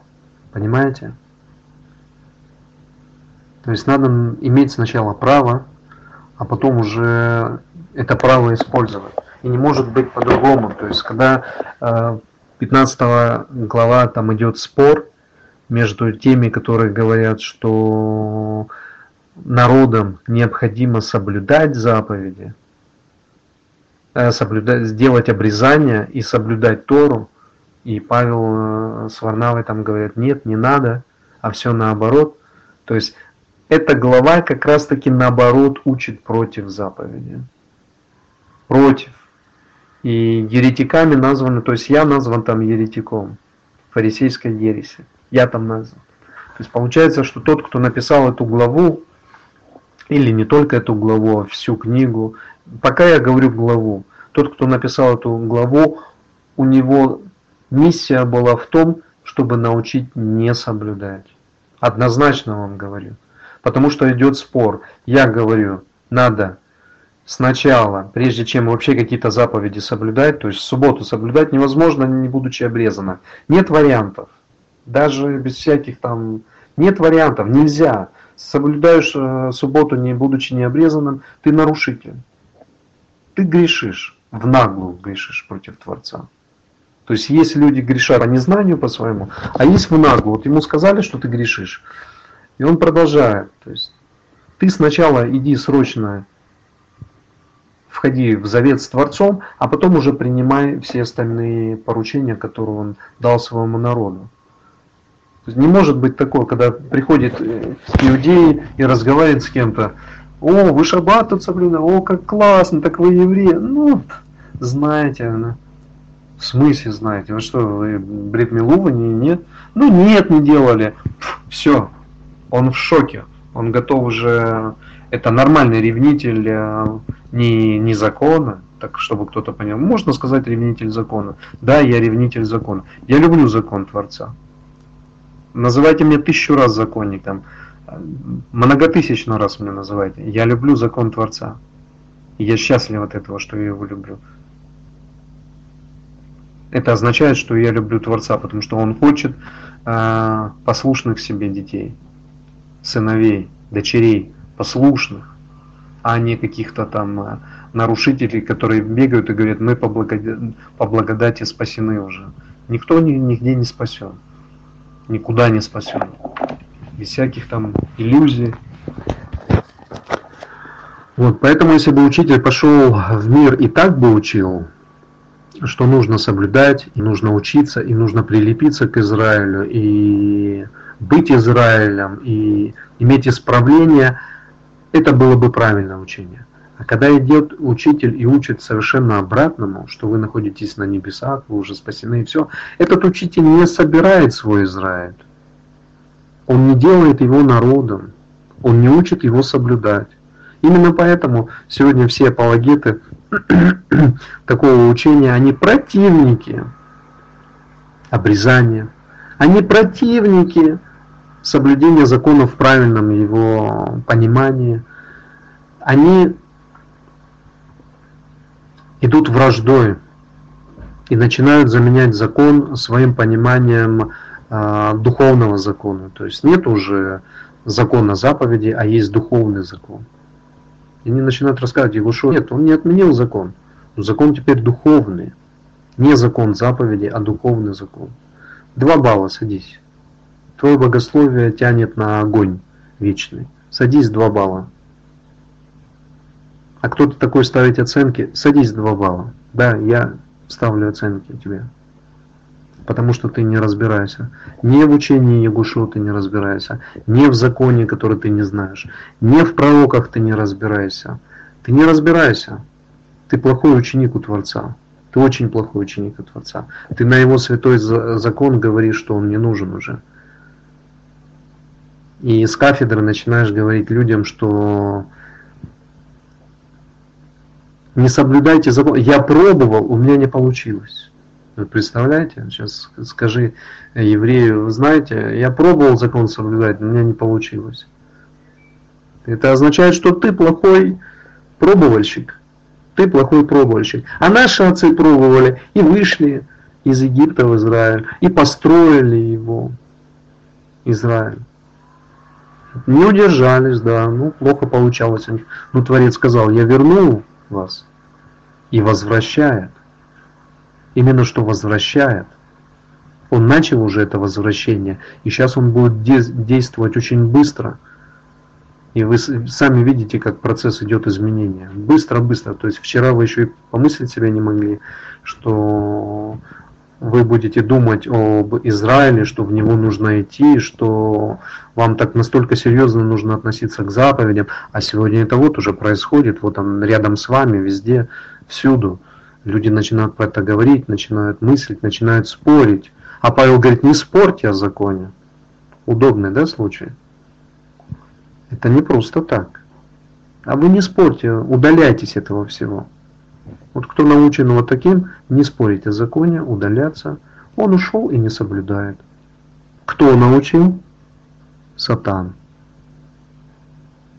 Почему? А потому что тот, который любит закон, он над, он над ним размышляет и день и ночь. То есть он спорит, он, он приходит к брату своему, ты читал, читал, а как ты это понимаешь? А, вот так вот. И начинается выяснение, а как нужно, а где правильно написано, а кто что это. То есть начинают учиться. И чем больше учатся, тем больше спорят, тем больше приходит понимание. Это у всех так. Это у меня так тоже было. Чем больше я спорил, чем больше разговаривал, то есть я ввязывался в разные споры, раньше еще на, на каком-то этапе. И в результате вот каких-то споров мне тоже некоторые вещи открывались. То есть я тоже не родился сразу все знающими. Даже несмотря на то, что Творец пришел мне и сказал мне, ты пойдешь и будешь собирать. Я все равно, это процесс э, шел долгий, э, познания и посвящения во все, и многих споров, как в христианском мире, так э, в иудейском мире, так и в мусульманском мире, до того, чтобы созреть и понять уже, а каким же образом все это будет собираться, как это будет дальше действовать, действоваться. Поэтому, дорогие братья и сестры, а, на данном этапе я говорю такую вещь, что соблюдение субботы для тех, кто уже в нашей общине а, посвященный и имеет на это право,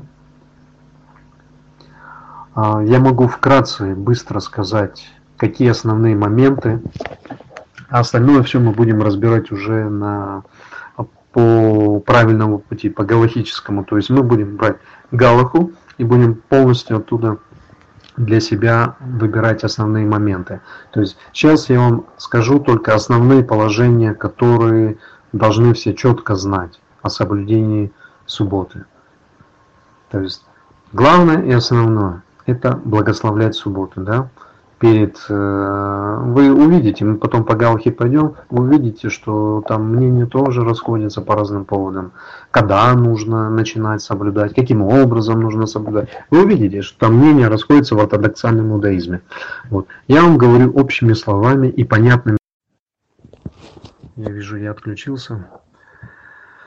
За то, что он дал нам возможность соблюдения заповеди суббота, Это первое, основное, да? А дальше. Все традиции, которые связаны с вином, все традиции, которые связаны со свечами. А, Халла это не традиция, это заповедь, но ее нужно исполнять именно имея хлеб э, из земли, из Эрис Израиль, то есть находиться там.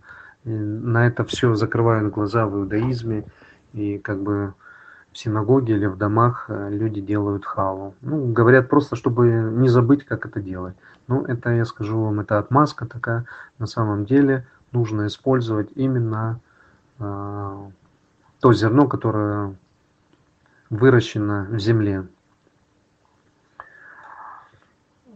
То есть э, молитвы, которые читаются, это молитвы напоминалки, скажем так, да, в Сидуре, которые написаны, это молитвы-напоминалки, молитвы, которые помогают э, народу не забыть, что суббота, она очень важна, да, и поэтому, конечно,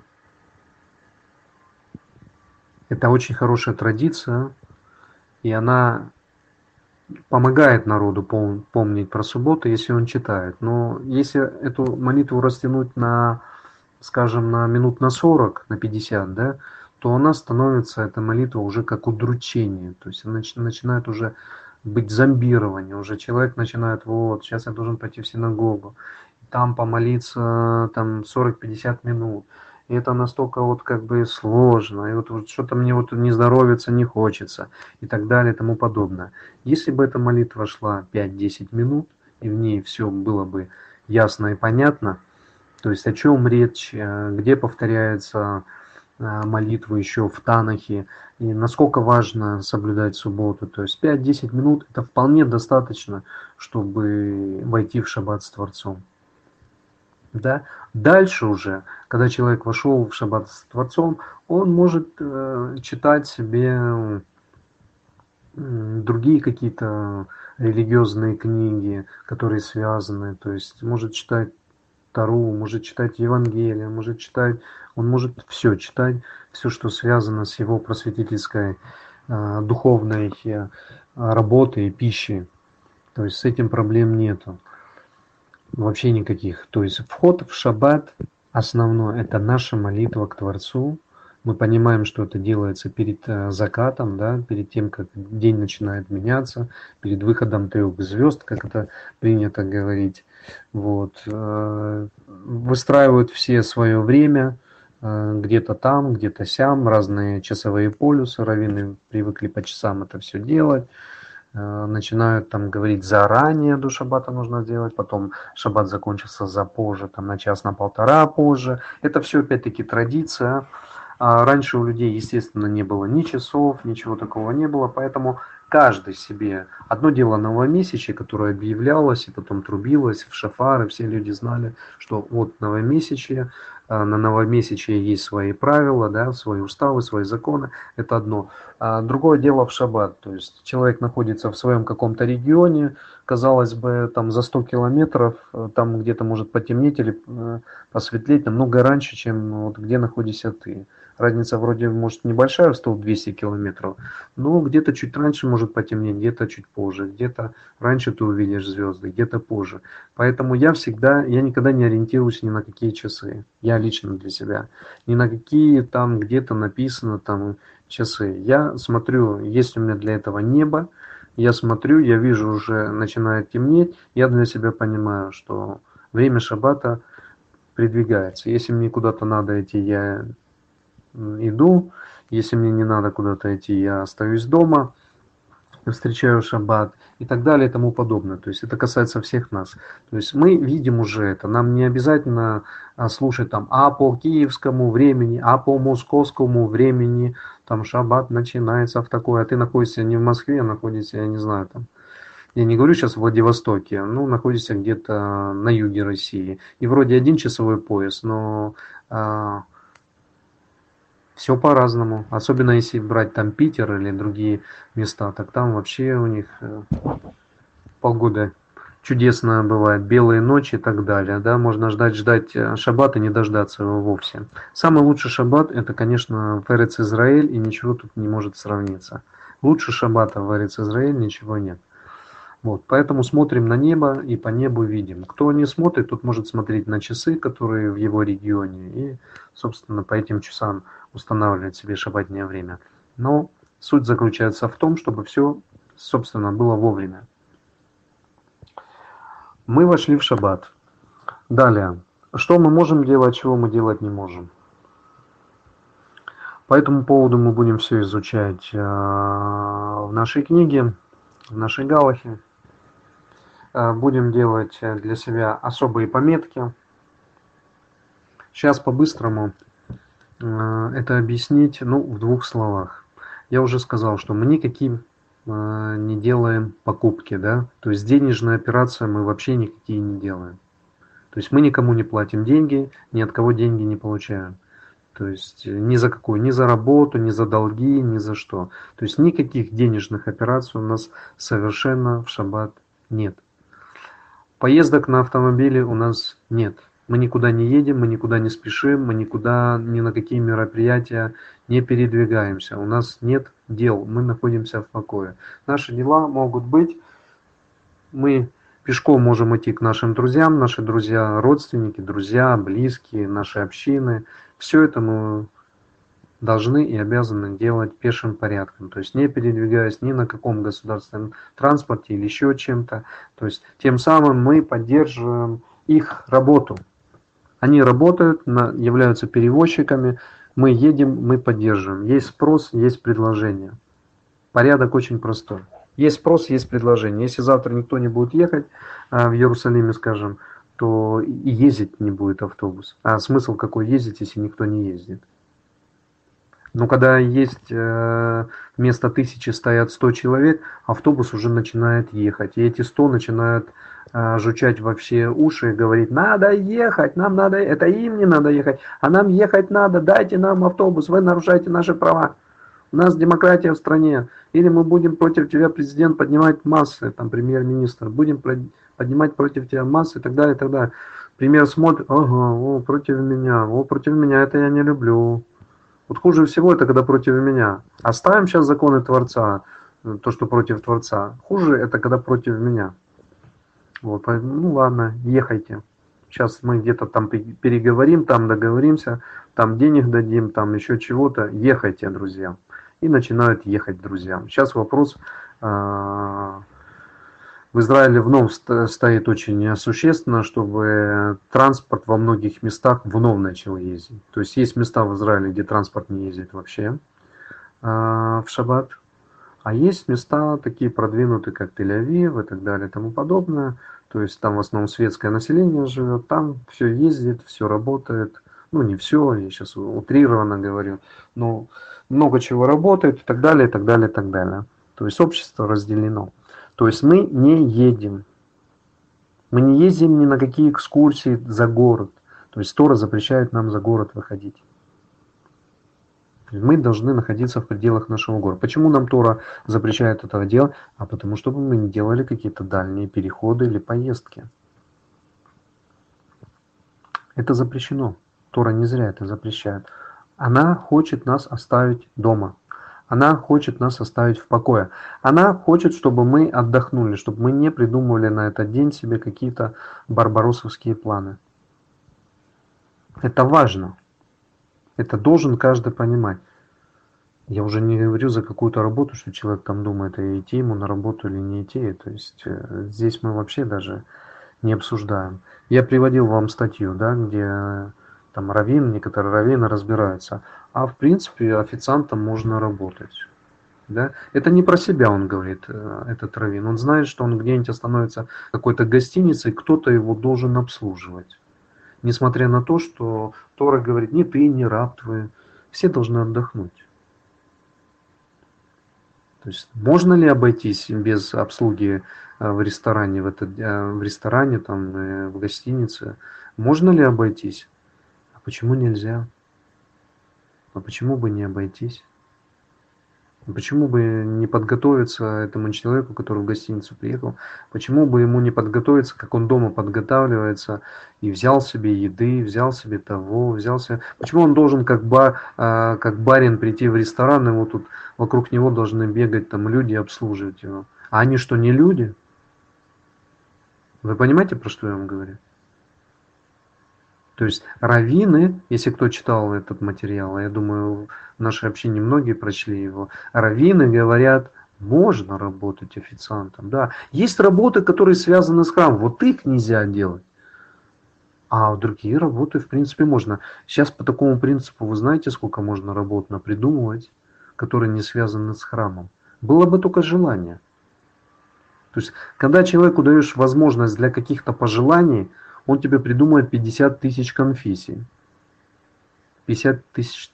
Только ему скажи, что вот это не связано с храмом, а все остальное это. Он придумает и скажет, а с чем это связано с храмом? Ну, ну как, какое отношение вот эта работа имеет к храму? Вот ты посмотри. Я ядерщик, где ядерные работы, то есть я произвожу, и где храм? Небо и земля.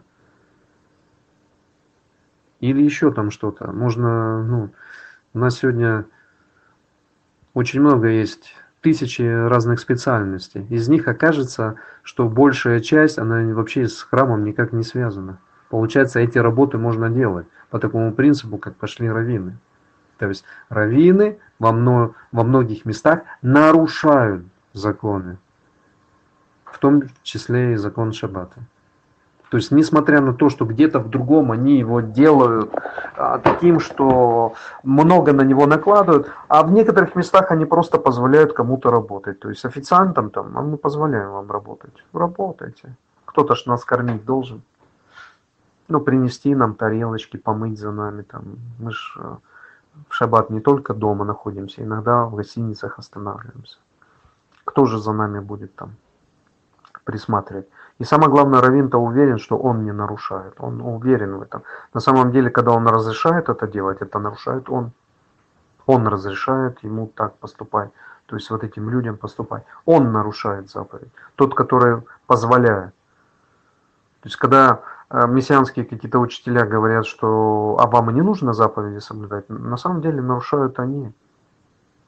И вы нарушаете тоже, который принимает это и скушиваете это все но на, на, на их лежит ответственность намного больше. То есть им омываться потом от своих вот этих всех грехов будет в 10 раз хуже, чем вам. То есть с них спрос намного... С учителя спрос всегда больше, чем э, с учеников. Потому что он взялся за нелегкую работу и должен учить правильно. Если уже взялся за нее, должен учить правильно. Если он будет учить, вы знаете, мне не надо, а мне вот работать как бы нет, а вот вам официантом там или ядерщиком там или еще чего-нибудь там, уборщиком, потому что ну, мы же не можем в нечистоте здесь сидеть.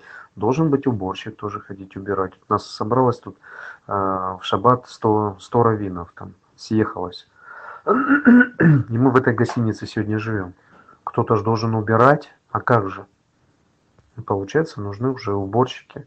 А сейчас там поискать, еще кто-то нужен и другой нужен. И раз сейчас найдется там уже на 100 раввинов найдется уже 40-50 человек, которые их будут обслуживать. Вот, то есть они будут работать. Кто им позволил? Раввины. Вот. Так что вопрос работать, не работать, вопрос и сложный, и в то же время он должен быть совершенно понятным. Совершенно понятным должен быть. То есть мы должны понимать, что есть на самом деле работа в самом прямом понимании этого слова – не в каком-то разделении, там, а эта работа связана, эти работы не связаны. Мы должны понимать, что такое работа. То есть наша работа, если наша работа быть врачом, то лечить в шаббат можно.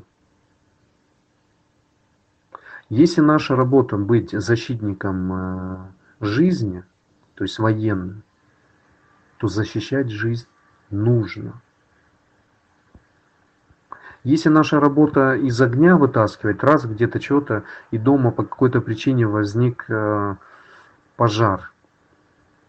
Пожарник должен приехать потушить, потому что, во-первых, спасать эту семью, во-вторых, огонь может перейти, там раньше чуть ветер подул, э, хатки стоят такие ветхие, шаткие, не как сегодня там построенные из прочных материалов и со всякими делами. Раньше это все было попроще. И мог сгореть вообще весь. То есть пожарник что должен делать? Потушить. То есть были люди, которые более-менее были обучены этому ремеслу и действовали профессионально. Потому что можно бегать тетечка испуганная, говорит, э, кричать горит, горит и в панике ничего не делать, а можно прийти э, тетечкой даже, не обязательно там даже дядечка, а тетечка обученная и прийти это грамотно все потушить, то есть иметь навыки для этого. Вот, поэтому есть вещи, которые о спасении жизни, они, на них не действует заповедь э, соблюдения шаббата. То есть, если нужно ехать на машине и спасать жизнь, чью-то человеку в шаббат стало плохо, сердце или, ну, мало ли что, все что угодно, то здесь садись на машину и едешь, ты едешь спасать человека. То есть здесь нет вообще никаких вопросов. И тот, кто, кому стало плохо, он садится на свой автомобиль или просит там а, другого, и другой тоже не нарушает шаббат, и они едут в больницу, срочно отвозят беременную женщину или еще там что-то. Ну, есть тысячи, тысячи разных принципов, почему, а, что может случиться в шаббат. То есть здесь никакого нарушения нет. Совершенно, то есть наоборот нужно. Если есть угроза жизни или какое-то серьезное заболевание, нужно это делать. Если нет никакой э, угрозы, то этого не делается. В Израиле, например, все операции которые несложные и которые на, на шабатний день, то есть, ну, без разницы, это будет в шабатний день или это будет в первый день недели, в воскресенье. Если это можно перенести на первый день или на второй, то оно переносится. Не то, что переносится, оно на шаббат не назначается. На шаббат может назначаться какая-то операция, которая все, все, если ее не делать вот завтра, а завтра у нас шаббат, то все. То есть может оно повлиять на жизнь человека. Поэтому приходит хирург, или там э, кто угодно, там разные врачи, да, разные специальности, специализации вернее, приходят и делают эти операции. То есть здесь все беседер в порядке. Спасать жизнь – это обязанность. Как протекает день, спрашивает вопрос. А как день протекает? Вот так протекает. Молимся. То есть, ну, это сейчас в общих словах. Потом мы будем э, проходить целый курс э, по шабату, как и сказал по Галахе. вот. Молимся. Есть община, здорово, классно. Идем встречаемся с братьями, посещаем общину, коллективная молитва, нет ничего лучше коллективной молитвы. Если нет возможности такой, то дома молимся. Если дома есть коллективная молитва, тоже здорово, когда семья участвует в этой молитве. Э, и дальше день протекает учимся, радуемся жизни, мы находимся в покое с Творцом, радуемся жизни, просто радуемся ей. Я понимаю, что вас сейчас интересуют такие вещи, а что нам нужно, можно включать, чего нельзя включать. Мы будем галактические все э, проходить э, вещи, я вам там уже более-менее профессионально буду отвечать. Сейчас, на данный момент, находясь в Галуте, не имея возможности э, там использовать какие-то специальные примочки, которые уже в Эрец Израиль разработаны. То есть можно механическим образом там свет, э, то есть такие специальные лампы, открываешь ее, закрываешь. То есть не выключаешь свет, там, не делаешь какую-то механическую работу, где происходит э, включение, выключение контакта, сетевого контакта, да, то, что многие раввины говорят, что запрещено. То есть по этому поводу тоже идут споры, запрещено, не запрещено. Можно ли такую электротехнику использовать или нет. Вот. Идут споры, да. Мое мнение, что использовать электротехнику – это не зажигать огонь. Мое мнение субъективное это не зажигается огонь, не разводится огонь. То есть, если мы не используем э, электротехнику для готовки еды, все нормально. Если мы используем электротехнику для готовки еды, то есть это плохо. Если мы используем электротехнику для подогревания пищи, это нормально. Вот. Э, есть специальные электроплитки в Израиле, которые работают там а, нет включания. Есть люди, которые, ну, как бы включают электроплитку, она у них включенная стоит, чтобы выключателем не пользоваться. Заканчивается шаббат, они ее выключают. Здесь есть некоторые сложности и опасности. То есть электроплитка, она может возгореться, когда вы спите. А, это такая вещь, что не знаешь. Электроника восходит строя, когда постоянно работает, работает всякое происходит, то есть даже заряжающиеся телефоны могут взрываться, да, то есть и такое бывает, а взрываться это, ну и возможно где-то огонь может быть и всякое такое, поэтому просто оставлять без э, присмотра включенные электроприборы как бы тоже нехорошо, тоже нехорошо. Поэтому я рекомендую всем, если у вас нет такой возможности, а у вас ее нету такой возможности, иметь такие специальные лампы, которые есть в Израиле, иметь такие специальные плитки, которые есть в Израиле, которым одни пользуются, другие не пользуются, для подогревки еды, да, чтобы она не была. Еда стоит у нас в холодильнике, холодильник у нас, естественно, включен, да, никто его не выключает, продукты у нас не портятся. Вот, поэтому включаем наш электрический прибор и подогреваем нашу пищу, да, чтобы не кушать ее холодную. Вот, как, Как и многие делают, как многие делают. Вот и делают не потому, что они хотят нарушать. Они не хотят нарушать, но у них нету никакой другой альтернативы. Не вообще никакой. И нигде не сказано, что этим нельзя пользоваться.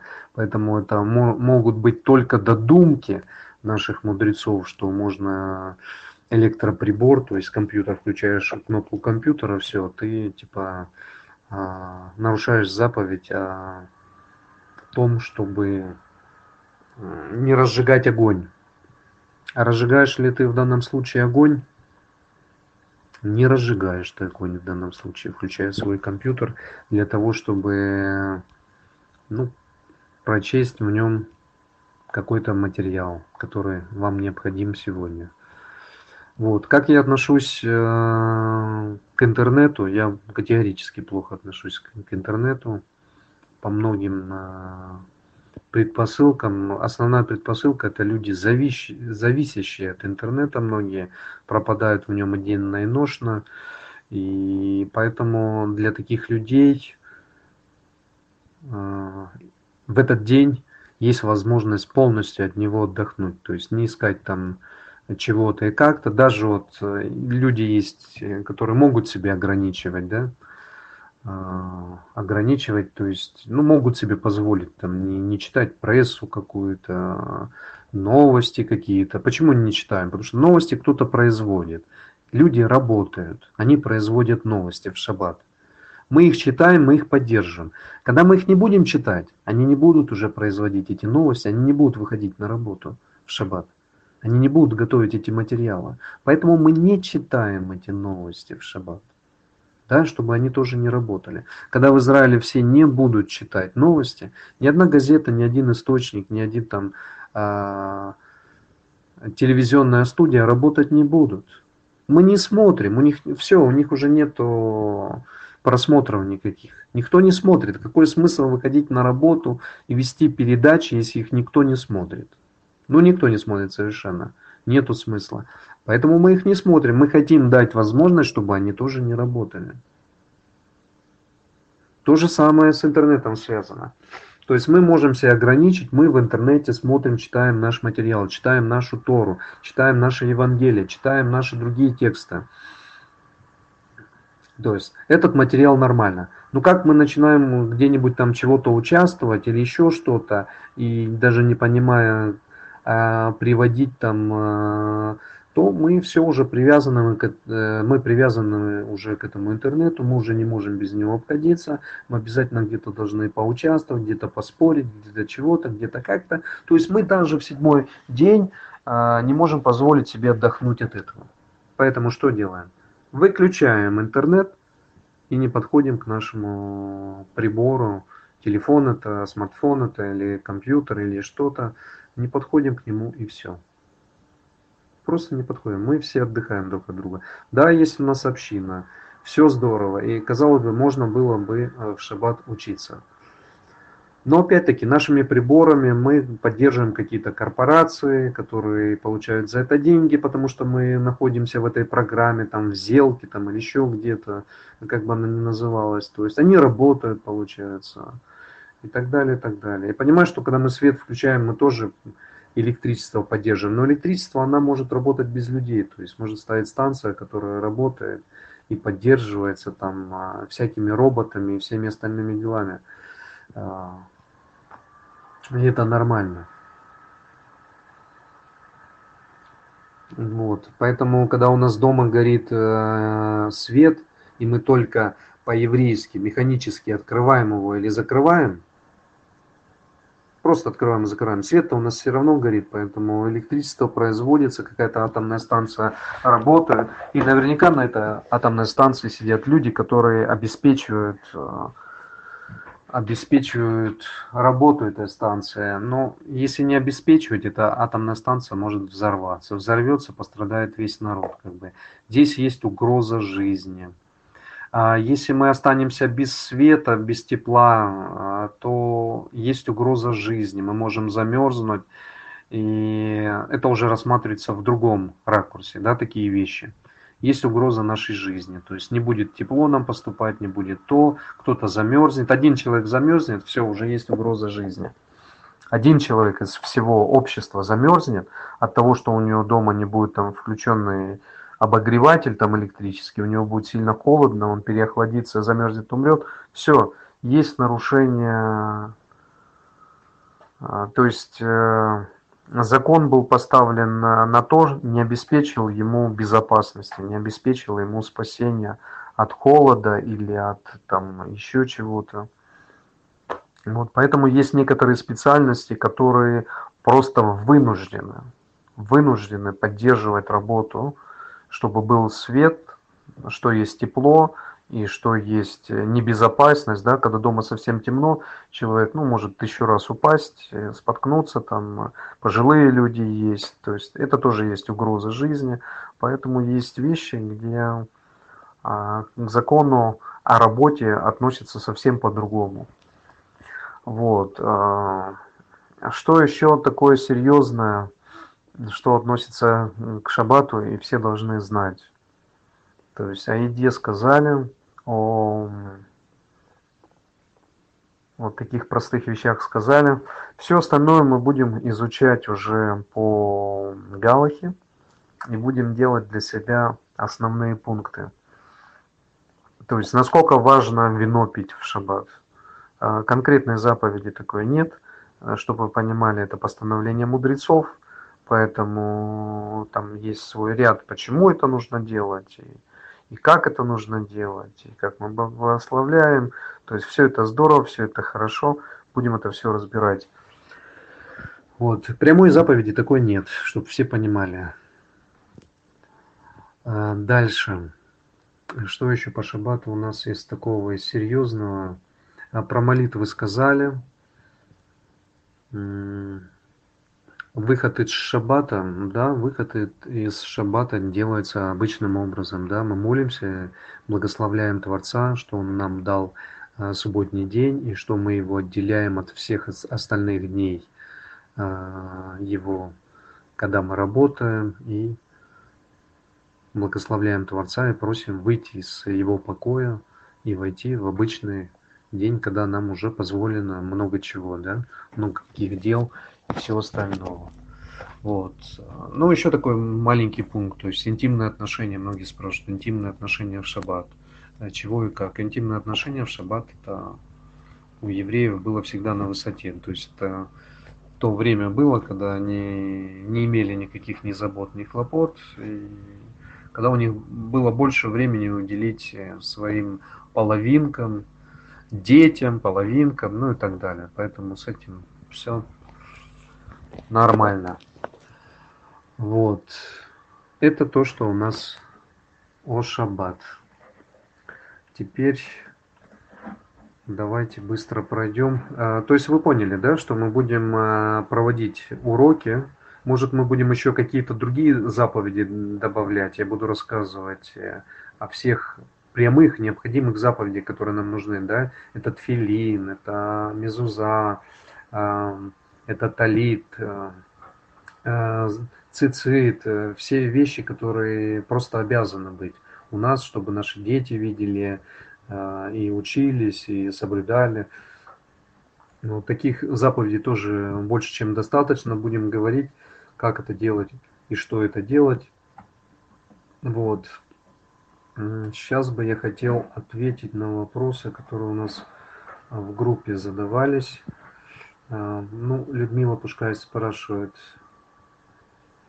Так, у нас это по шабату, как правильно провести его с раннего утра до позднего вечера, как встретить шаббат в семье в пятницу, какие молитвы читать, пользоваться ли сидуром или нет – что значит практически живу, исполняя заповеди. Научите, пожалуйста. То есть, э, собственно, все мы сегодня прошли и коснулись Сидура, да, что в Сидуре есть э, молитвы, которые расписаны очень-очень-очень-очень, чтобы никогда никто не понял, не, не, не подумал и не сказал, что я могу сказать что-то против Сидура, ни в коем случае. Просто в Сидуре есть много чего, что не совсем корректно написано и касается только, потому что это в основном ортодоксальные сидуры, да, есть мессианские сидуры, вы тоже знаете, да, То есть, э, кому нужен мессианский сидур, мы можем выслать мессианский, электронную версию мессианского сидура. Можно молиться по нему. Все ли там в нем правильно, я сейчас отвечать не буду, потому что нужно полностью изучать. Но в принципе, в принципе, по мессианскому сидуру молиться можно. Единственное, что там ну, могут быть некоторые вещи не совсем э, корректные, такие мы обращаемся в имени Ягушу или во имя Ягушу обращаемся да, к Творцу. То есть мы обращаемся в имени Ягушу, чтобы мы понимали, в имени Ягушу мы обращаемся к Творцу. Обращаемся к Творцу. То есть э, может ли а, первосвященник а Ягушева находится первосвященником. Может ли он отвечать, или может что он сам делать и благословлять, или можно через него обращаться к Творцу? Да, можно. Да, можно, обращаясь к, перво... обращаясь к Творцу, обращаться через первосвященника. Это нормально. Это нормальное положение, которое прописано с Торой, что мы приходим к первосвященнику, наш первосвященник, он э, связывающее звено между Творцом. То есть, но наша молитва не идет конкретно а, к первосвященнику.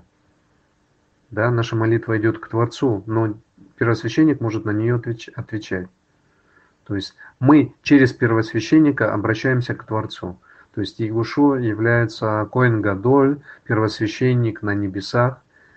Он там находится, по правую руку Творца.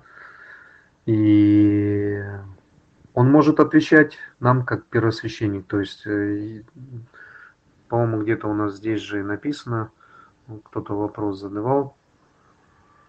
Ну ладно, сейчас мы пойдем, да, Верок под задает, если Иешуа попросите во имя меня, то я сделаю, что мы можем просить у Иешуа, или мы можем к нему обращаться в молитвы.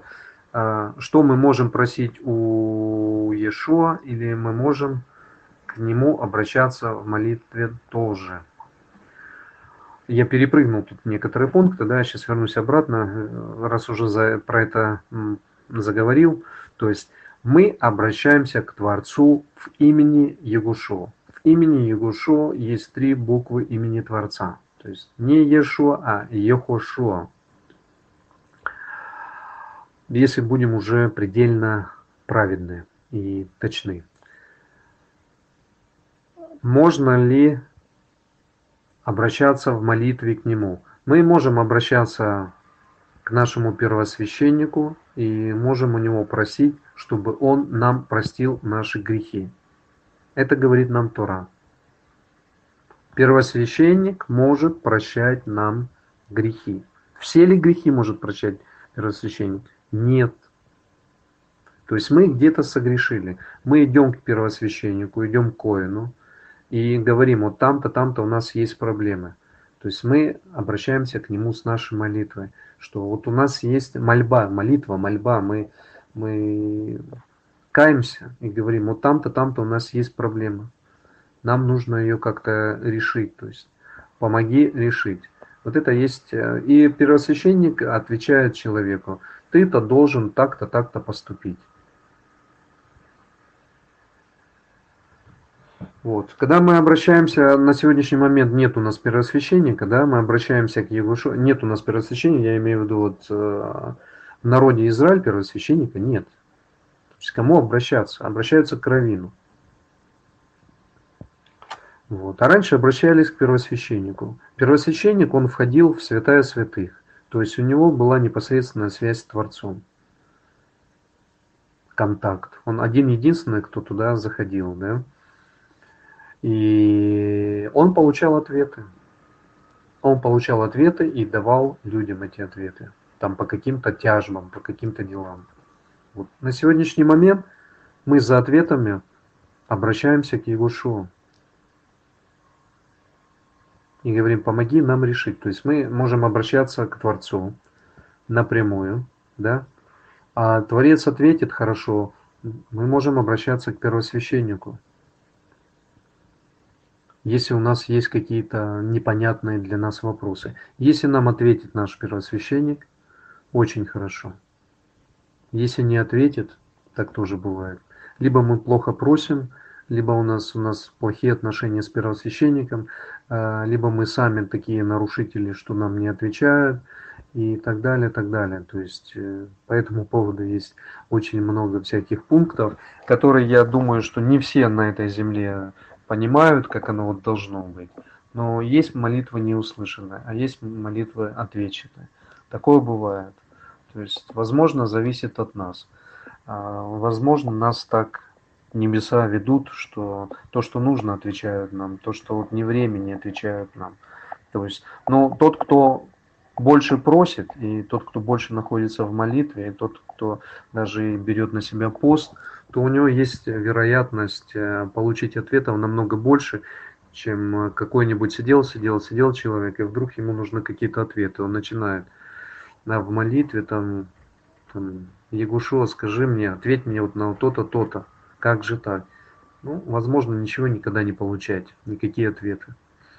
То есть э, молитвы, вещи все мы прекрасно понимаем, что непростые. И прямой ответ. Не во имя просим, а в имени Иешуа просим у Творца. И просим ли у самого Иешуа, не в имени Иешуа же мы просим о него, у Иешуа.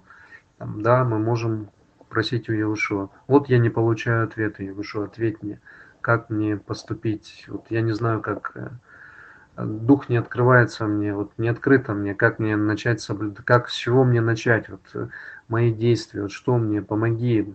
То есть мы можем обращаться а, к Егошуа, а получить ответ там от какого-то парня или товарища, или друга, или чисто невзначай вот так. То есть не обязательно, что а, дух свыше начинает а, духовное свыше начинает отвечать. Это может произойти, что другой человек придет и на следующий день, через день, через два даст ответ. То есть он найдется, ответ найдется.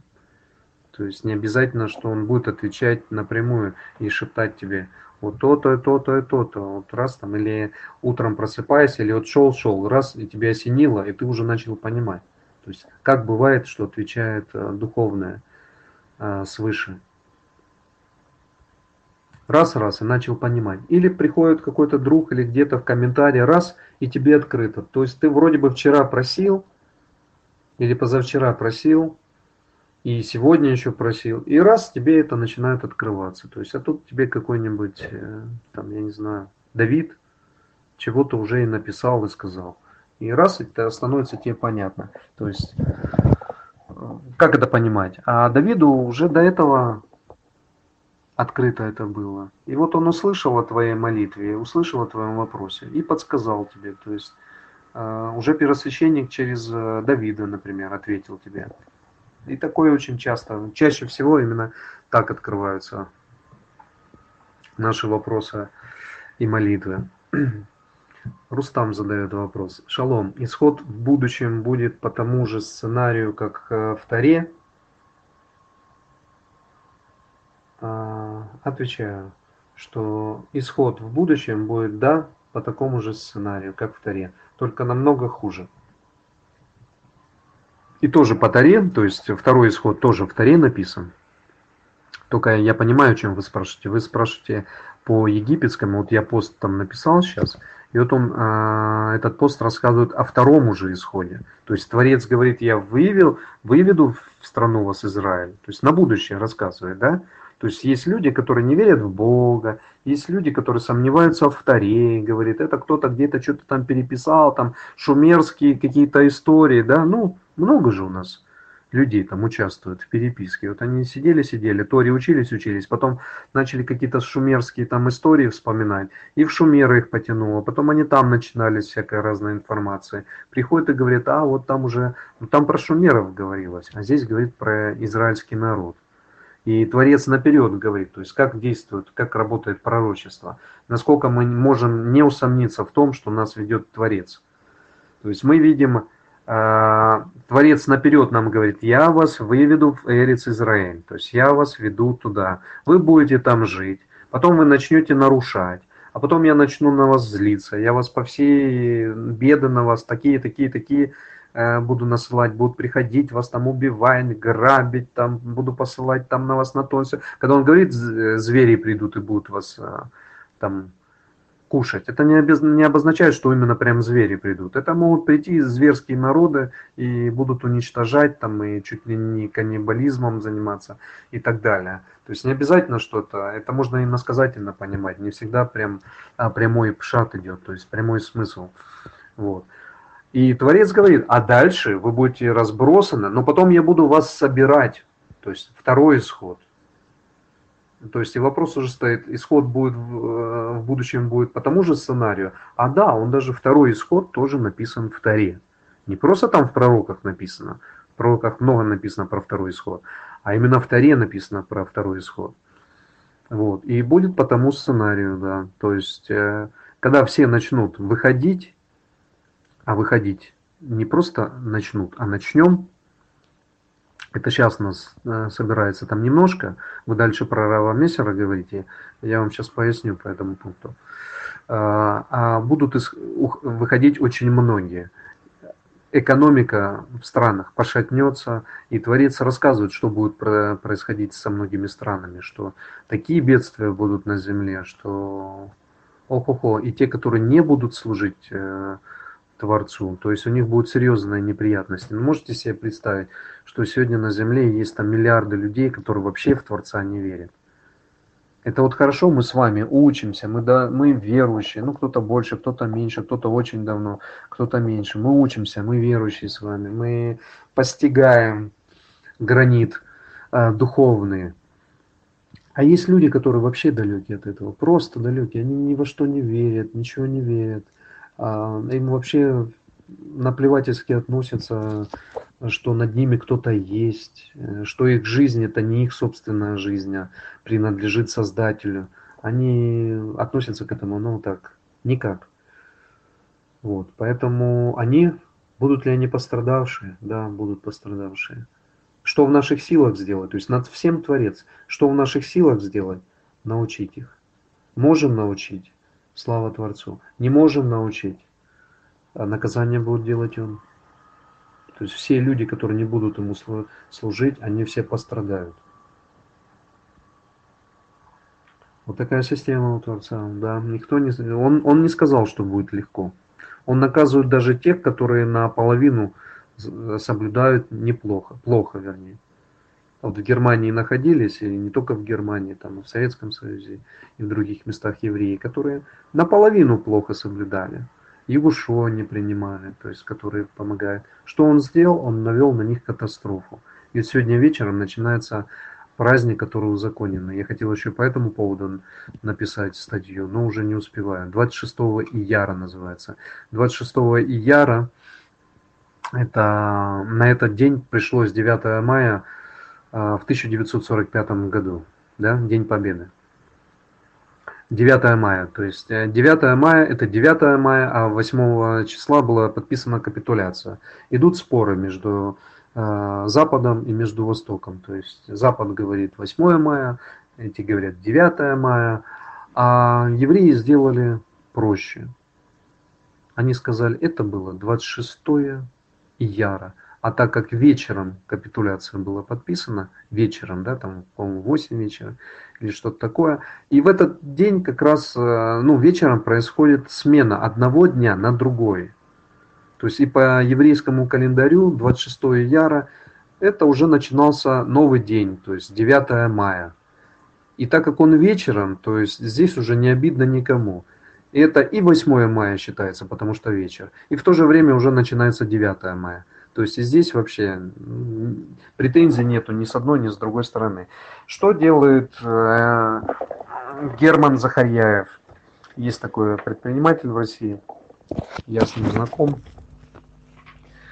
А что он делает? Он э, верующий человек, и вот ему мысли какие-то в голову пришли. А почему я говорю? Потому что этот праздник вот начинается, вот буквально вот сейчас стемнеет, и как бы он начинается, да? И начинается 9 мая, э, у нас-то уже не 9, уже как бы 21, да? 22 начнется. А вот. А календарь-то у нас неправильный, а вот э, библейский календарь правильный. Поэтому 26 яр, оно никуда не денется. Оно к 26 ярам относится. Поэтому э, если перенестись в 45 год, то сегодняшним днем 26 яра, то есть не по правильному календарю 21-22 мая, а вот именно сегодня. День Победы, так называемый. Вот. И Герман Захарьяев говорит, а почему бы нам не сделать это праздником еврейским? Ведь нас э, спасли советские солдаты от, э, ну не только советские солдаты, все, кто воевали, спасли как бы наш еврейский народ от того, что нас уничтожали. Ну, уничтожали на самом-то деле это не только евреев, ну, евреев прям уничтожали, да, и цыгане прям уничтожали вот, как народ, невзирая, кто там они, там, христиане, не христиане, без разницы. Евреи, евреи, до свидания. Вот, вот так э, все было жестко. На самом деле мы должны понимать, вот кто прочел мой уже пост, изучил, что именно Творец наказывает. Творец наказывает. У него столько много инструментов наказывать, что у него их много за всем стоит его рука. Теперь Герман Закарьяев, там где-то чего-то, кто ему идею подкинул, я не знаю. Ну, в общем, он делает, э, разговаривает с раввинами и говорит, давайте сделаем это праздником, внесем в наш еврейский календарь. То есть уже там достаточно чего внесено, там Ханука внесена. Давайте еще внесем вот этот праздник, День освобождения еврейского народа. Посоветовались раввины, посовещались туда-сюда, долго раскачивались, раскачивались, но подняли эту идею и сказали, да, давайте сделаем день освобождения. Оно как бы идет на руку там, многим, некоторым правительствам, не буду сейчас упоминать, идет как бы на руку. Теперь, я вам задаю вопрос. Я этот вопрос на самом деле раввинам сейчас задаю. Кто прочел недельную главу, и кто прочел мой пост, я вот хочу спросить, а скажите, пожалуйста, Творец говорит, я приведу вас в Эрец Израиль, вы придете в Эрец Израиль, то есть вы пойдете в Эрец Израиль и будете мои э, законы соблюдать, то есть мой завет соблюдать, Синайский завет и так далее. А скажите, пожалуйста, а сегодня уже это освобождение есть? То есть он сказал, я вас поселю по всей земле. Там вас будут убивать, притеснять, то все. Все это я делал. Я вас наказываю за то, что вы от меня отступили. Но потом я вас соберу в Эрец Израиль. Вы придете. И там будете соблюдать. Освобождение наступило. Уже все пришли в Эрец Израиль. Причем в Эрец Израиль пришли те, которые не собираются а, соблюдать закон. То есть там масса атеистов живет, масса нарушителей разных больше, ну, половина, прям приличная половина. Уже можно праздновать праздник э, освобождения. Я вот спрашиваю у, у товарища, которого я называю братом, потому что на самом деле очень хороший парень. Я вот у него спрашиваю, спрашиваю у раввинов, которые поддержали это движение – этот праздник, который вносят и во всех э, синагогах должны праздновать День освобождения. Скажите, освобождение народа уже произошло? Мы уже находимся в Эрец Израиль, мы уже начинаем соблюдать заповеди, как это требует Творец, мы уже ставим над собой царя, как это требует Творец, чтобы он стоял праведный царь, именно праведный, чтобы весь Израиль жил по его законам, не демократические законы, а по закону Творца. Это уже произошло? Нет? А какой праздник мы будем сегодня праздновать? То, что мы победили там немецк, а, фашист, а, фашистскую Германию, там фашизм победили. Ну, так мы победили фашизм, мы победили еще чего-то, еще когда-то что-то победили. Но мы не освободились. То есть то, о чем учит нам Тора, мы не освободились, мы никуда не вышли. Мы не вышли, то есть люди находятся в Галуте, все так же находятся, все так же за ними кто-то где-то гоняется, кто-то их хочет убивать, кто-то их хочет гнать, кому-то всем они не нравятся. Народы не присоединяются к, к Израилю, не становятся с ним одним народом, не берутся за полу, не готовы идти. Мы уже можем праздновать. Я, я к раввинам обращаюсь. Ладно, там Герман написал, он не раввин, ничего. Вот он дал, поддержали, поехали, там вот уже несколько лет во всех синагогах как бы говорят, давайте праздновать освобождение. Синагогах мира, не то, что там в Израиле, а по синагогам мира, празднуйте освобождение. Герман, какое освобождение, скажи мне, какое освобождение я должен праздновать? Есть освобождение? Я его в упор не вижу, никакого освобождения. Я вижу, что один какой-то бежал, бежал фашизм, он, все, Творец остановил этот процесс. Но все процессы не остановились, продолжается другое, а, другое убиение евреев и неевреев, э, продолжается верующих людей. Убиение идет по всему миру. Освобождения нет. Творец говорит, вы когда придете в Израиль, то есть вот этот пост, который я написал, один у вас будет сражаться с сотней, там, или пять сотни будет сражаться. То есть он приводит эти сравнения. Когда вы соблюдаете мои заповеди, вы сильны, вас никто не может победить, никто, потому что я стою за вами, вас никто, ни одна угроза. Идите туда, говорит Творец. Направляйтесь туда. Это говорит Творец. Поэтому вот сегодняшний нас урок, он как раз попадает, как сейчас, вот сейчас стемнеет, и начнутся по всему миру в синагогах отмечаться праздник освобождения. Нету освобождения. Я раввинам говорю, вы под чем под, вы подписываетесь, где, под чем вы освобожда, э, кто вас освободил?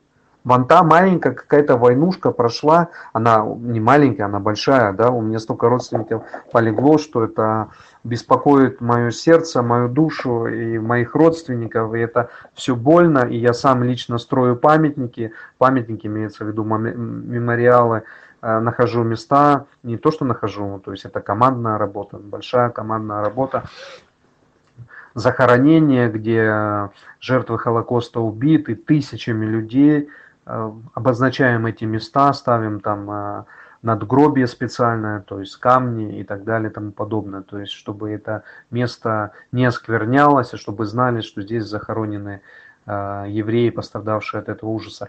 Но освобождения от этого все равно нет. Несмотря на то, что я этим занимаюсь и э, участвую в том, чтобы дать памяти, оставить. Освобождения от этого нет. Евреи проживают здесь, в Галуте, и их никто не ведет. Они не идут, их никто не ведет, они не собираются. Им очень сладко, здорово проживать здесь. Все у них схвачено, за все заплачено. Э, прекрасно, припрекрасно. Там проживают себе, они не выходят, они находятся, они присосались к этому галуту и здесь находятся. Это нравится Творцу?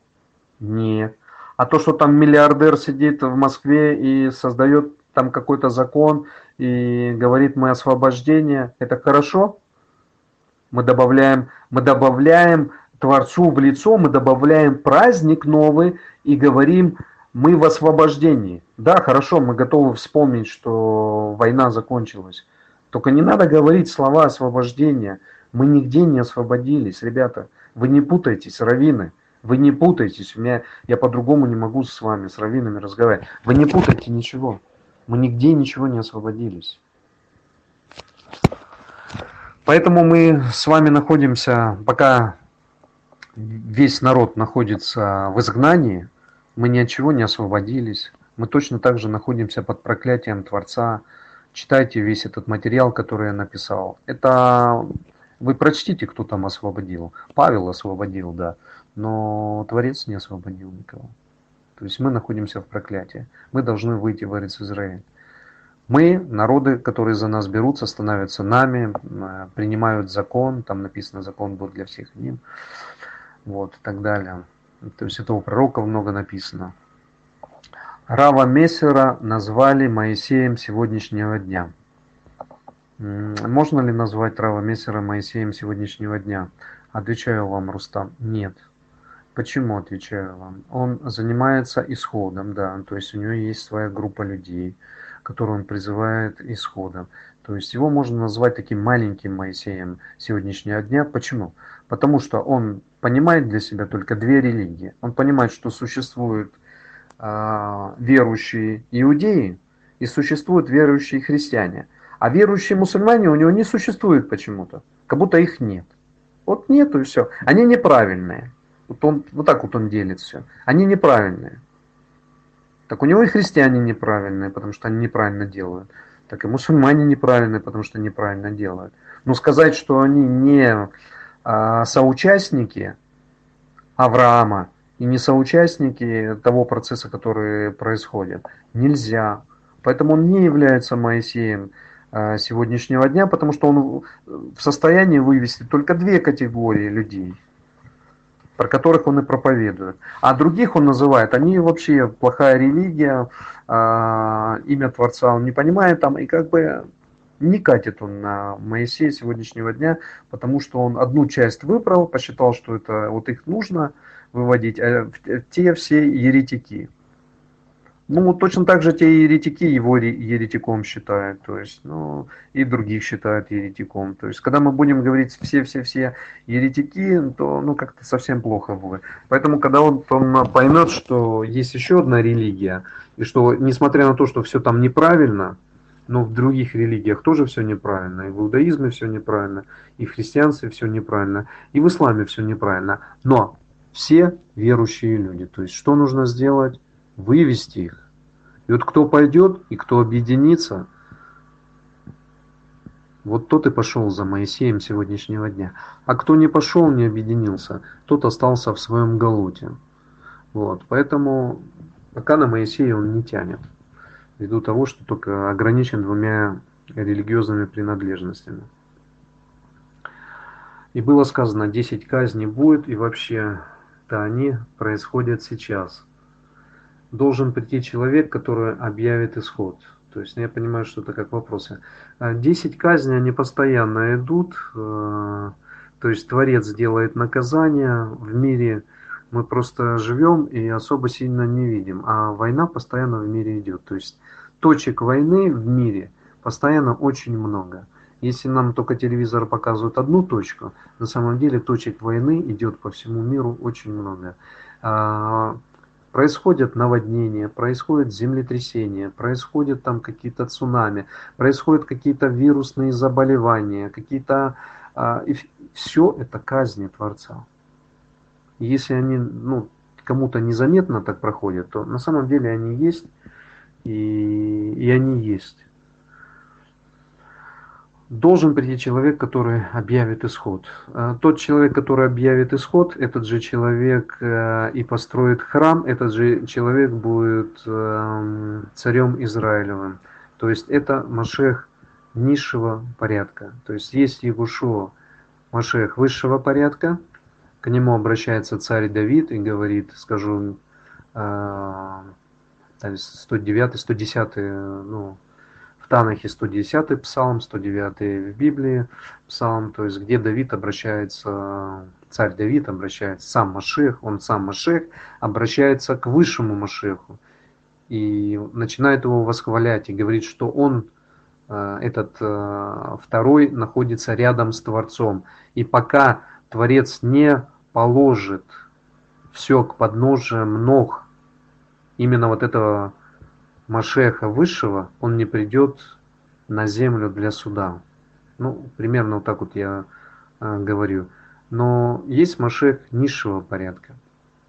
И этот Машех низшего порядка должен сделать и исход, и построить храм, и как говорится в Откровении во второй главе, и будет пасти он жезлом железным. То есть Егушо говорит, я его пошлю, дам ему утреннюю зарю. Что такое утренняя заря? То есть это на рассвете человек получает для себя учение, конкретное учение. То есть люди не знают, что такое утренняя заря, они не понимают, что такое. Человек на рассвете получает для себя комплексное целое учение – Ягушева говорит, я дам такого человека, я его пошлю, и он будет пасти народы жезлом железным. То есть он их будет строить по полной. Будет действовать закон в Израиль, правильный закон, и те народы, которые не будут подчиняться э, и будут идти против, и будут идти там с войной или еще что-то, они пострадают, эти народы. Вот. Некоторые, конечно, скажут, что Ягушев говорил такие вещи, что не придет никто в имени моем. И в греческом написано Христос. Но Христос это не имя Творца, а это не имя Ягушо. Христос это помазанник. То есть это не собственно какое-то имя, оно не имеет никакой принадлежности. Подобным Ягушо, Машеха нет никогда и не будет. То есть это Машех высшего порядка. Высшего. То есть были в Израиле Машехи, помазанники низшего порядка, то есть они земные. Якушуа никто не помазывал а, на земле, да, на царстве в Израиле. То есть его должны были маслом помазать, сказать, вот ты царь Израилев, и все с этим соответствующим. То есть должен управлять, Некоторые скажут, это будет во второй приход, да, Ягушуа. Но пророки, Тара, ну, пророки нас учат э, о другом, что тот Машех, который будет на земле, в Иерусалиме земном, не небесный Иерусалим, а э, в Иерусалиме земном э, главенствовать, то на него возложены такие-то, такие-то, такие-то. Это безусловно человек – то есть сейчас с неба человек не может прийти. Ни по какому определению, вообще ноль определения. С неба может прийти только ангел, больше никто. Вообще никто. С неба может прийти только ангел. Больше никто вообще. То есть это надо четко знать и понимать. С неба приходит только ангел. Все, точка. Человеки, люди с неба не приходят. Машех, который будет управлять э, в Эрец Израиль, тот, который будет делать исход, тот, который имеет право построить храм, а построить храм, э, это дается на это право, то есть не можно, там народ собрался вот сейчас, э, собрались иудеи, иудаи собрался, все, братья, строим храм. Дудки, такого ни, в жизни не было никогда и никогда не будет. То есть Храм может строить только тот, кому это позволяет Творец. И больше никто. Никто и никак. То есть большое, огромное желание у Машеха Давида, у царя Давида, было построить храм, но Творец ему не позволил это сделать, и это сделал его сын Шлему, Соломон. Причину тоже примерно знаем, да, все, почему это произошло. Про это много сказано, пересказано. Вот. Поэтому в данном случае, в нашем случае, тот, кто поведет за собой народы, тот построит храм, тот соберет всех евреев, не евреев, в Эриц Израиль, всех богобоязненных людей, которые пойдут и будут э, любить Творца, любить Егушуа, то есть без Егушуа он впереди идет. Егушуа идет впереди нас. Да, мы Тору читаем, там, этот ангел будет идти впереди вас. Ангел будет идти, не человек. Ангел. На нем имя мое, говорит Творец. Есть на Ягушуа его имя? Конечно. Юд, Хей, Вав, три буквы Творца. То есть все буквы Творца есть только у Творца. И там я собираюсь написать э, по табличке, которая висела над Ягушу, над распятием, собираюсь написать э, работу, которая ну, просто разорвет вот эти все учения, которые уже просто не замучили, что начинают имя Творца э, сравнивать с именем Ягушо, над его табличкой там было написано, вот, э, Иисус Назарей царь иудейский, то есть если взять эти первые буквы и сопоставить, то получается имя Творца, имя Творца распято, имя Творца на, на этом, или имя Творца как-то соотносится а, с Егошуа, вы, ребята, бредите, просто бредите вы все. Вы просто бредите бредовыми своими идеями и уже не понимаете, как вам имя Творца извратить. Это просто какой-то а, как э, сатан работает, то есть он обольщает их, и ведет, и ведет их за собой, то есть они никак не хотят Тору учить. Они из Торы вот что-то выдирают и понимают, что Творец говорит, нету мне равного никого, то есть это без вариантов, то есть моему имени нету равного никого. То есть он говорит, мое имя и нет равного никого, то есть без всяких. Люди берут и с его именем сравнивают Егушу, говорит, имя Творца это Егушу. Это просто какой-то сатанизм чистой воды. Не просто какой-то, а это сатанизм чистой воды. Дай Бог мне написать эту статью еще, чтобы мне хватило сил на все это. А, должен прийти человек, который объявит исход. Моисею поверили люди, когда он демонстрировал чудеса. И как мы узнаем, что уже пора? ну, во-первых, тот, кто поведет за собой, он должен раскрыть некоторые тайны. Некоторые тайны, да? Основная тайна, которая должна быть раскрыта, которая должна перевернуть все, ну вообще все понимание в, рели, в религиозности большой, самой большой религии, которая, которым является христианство. А, то есть это самая большая религия, да, и в ней должно быть перевер, перевернуто полностью сознание в то, во что они верят. Чтобы это сделать, то есть пошатнуть вот этот маятник, нужно сказать, э, что они верят в сына погибели.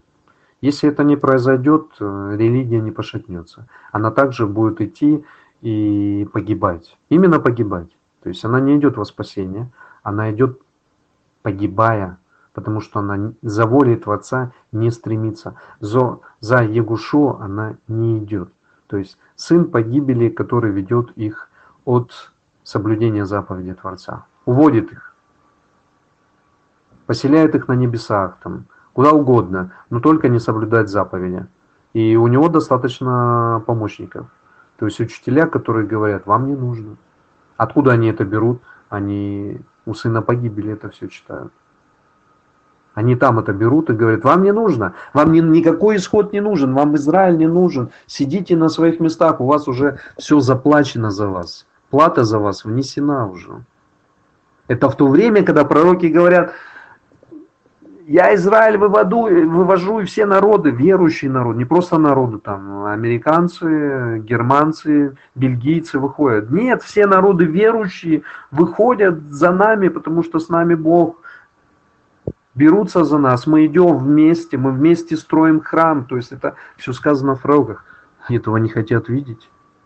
Они говорят, вам не надо. То есть вот это как только будет разрушено, а кому открывается? То есть э, Моисею открылся, открылось имя Творца, да, он ему сказал, иди забирай народ, придешь и скажешь, я тебя послал так так. А здесь тому, кто выводит, ему открывается сын погибели, который всех тянет в погибель. А приходит он говорит, нет, ребята, уходите из этой погибели, убегайте от него, от сатана убегайте и бежите за Израилем, бежите за его заповедями, соблюдайте их по справедливости, то есть находясь и в духовном обрезании, и в обрезании в завета с Творцом, и в учении Ягушуа. Этому учит Коран то же самое, просто вы не знаете это, но этому учит Коран, тот, кто его понимает правильно.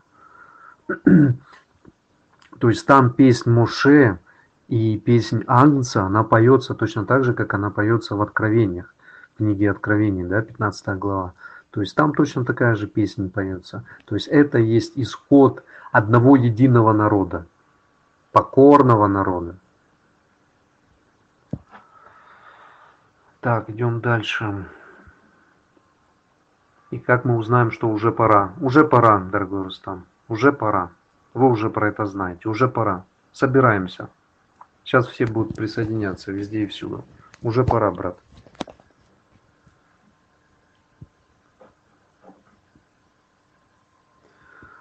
А, что у нас еще? Какие у нас соблюдению заповедей научиться. Хорошо, да, не, конечно. три шестерки. Обязательно будем говорить.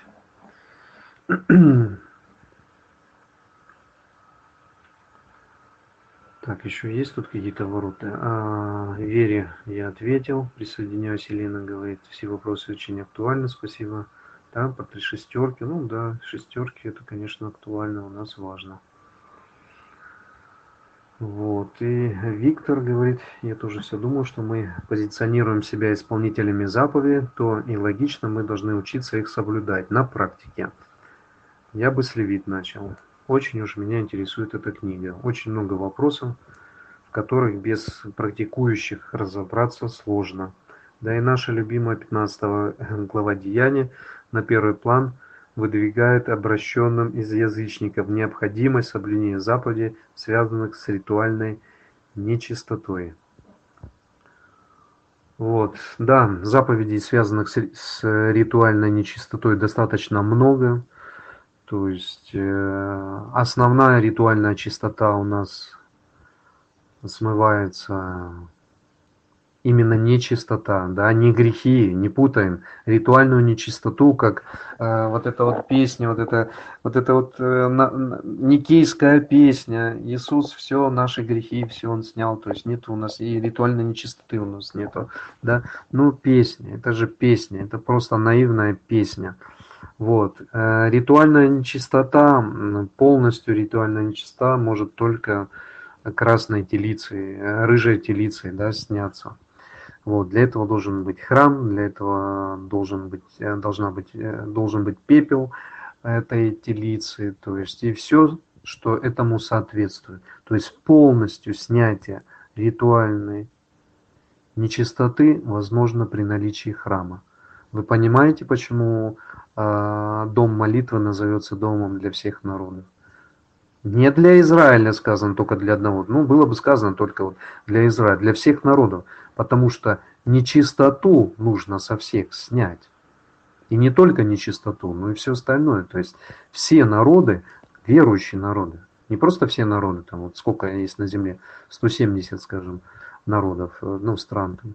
Нет, верующие народы, все народы, народности, верующие народы, вот эти деноминации, всякие разные разделения, они все должны прийти к храму, к одному месту поклонения Творцу, Его благословенному имени, в одно место. Не каждый себе, что хочет, то и делает. Нет, одно стадо, и есть у меня овцы другого двора, и тех надлежит привести мне их. Куда привести? На небо сразу?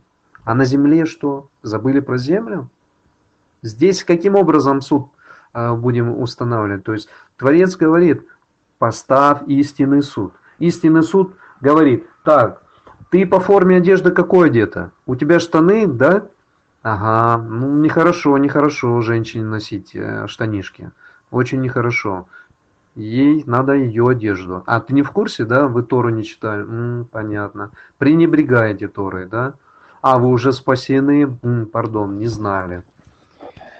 Вот, оказывается, у спасенных можно и в штанишках походить, да, побегать там по сцене и кого-то понаучить. Ну нет, не прокатывает, не проходит номер. Так что штанишки снять себя придется, и привести себя в божеский вид придется. А у вас еще и гомосексуалисты тут э, допустимы. А, не просто допустимы, они у вас еще и священники, да? О, а как так? А, спасены уже. Ага, вон оно что. Вы понимаете, нет, для чего храм нужен? Чтобы вот эта вся нечистота, она просто ушла. Для этого нужен храм. И всю э, ритуальную нечистоту тоже со всех снять. Поэтому молимся, братья и сестры, чтобы наша община, ее никто, никакая нечистая нечистота не могла разрушить, и чтобы Творец взял и собрал всех своих праведных, весь свой остаток, даже те, которые в Израиле находятся, но не являют праведности, чтобы все пришло к Его воле и к нашему исполнению Его воли. Потому что другим способом мы не попадем в Его Царство. У нас нет варианта попасть в Его Царство.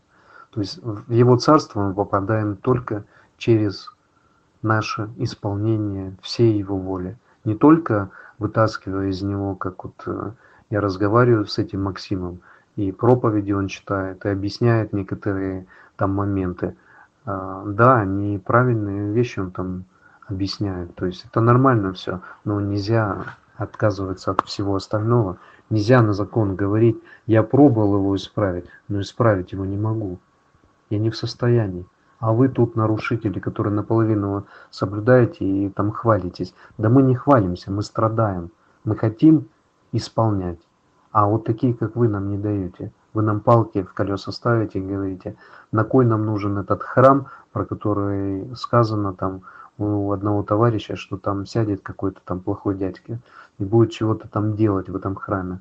А для чего Творцу такой храм строить, чтобы там сел какой-то плохой дядька? Ну, Творцу храм для этого, чтобы там дядька какой-то садился, а? Ну, понятное дело, что люди ни Тору не изучают, ни пророков не изучают. Пророки говорят, и Тора говорит, построй мне храм, и я буду обитать там, в среде вас.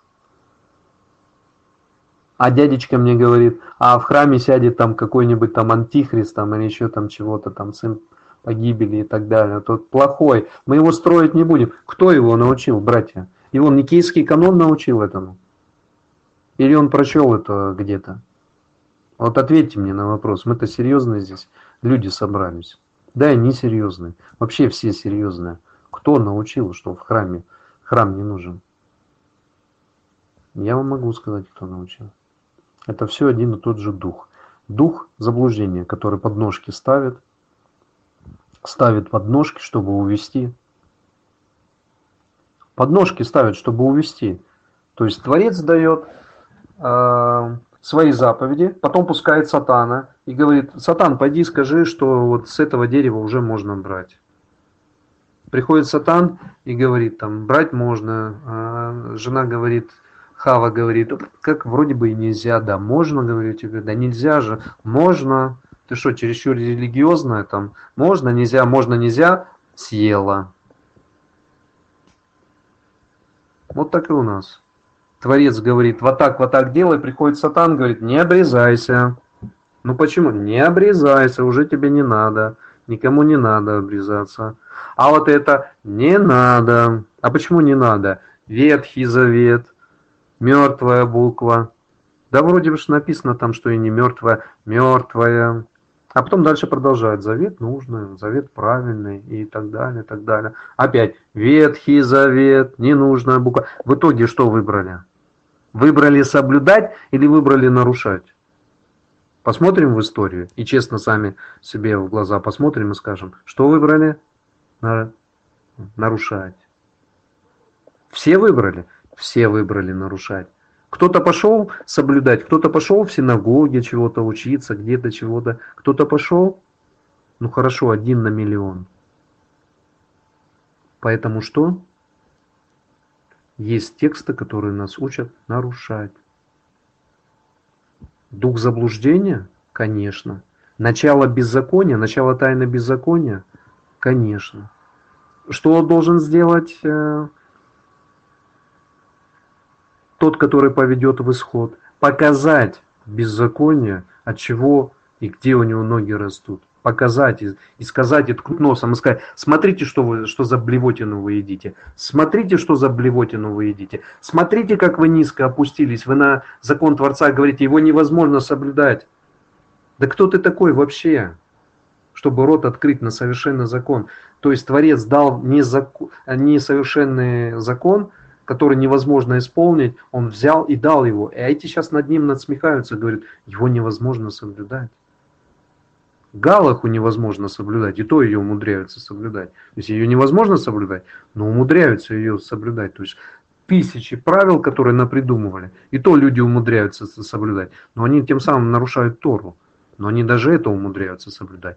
А здесь приходит э, кто-то и говорит, вы знаете, я попробовал, и у меня не получается, значит это не нужно. Ха-ха-ха, хи-хи-хи. Зал сидит, аплодирует ему. Ура! Нельзя соблюдать закон. Кто там сидит? Сатан сидит. Вот такое на сегодня мое учение, дорогие братья и сестры. Я не буду уже на ваши вопросы отвечать, потому что очень много времени, и я сегодня планировал ну, максимально на полтора часа. И как всегда, наверное, настолько я вас сильно люблю, что я ушел фактически на три часа в объяснениях, да.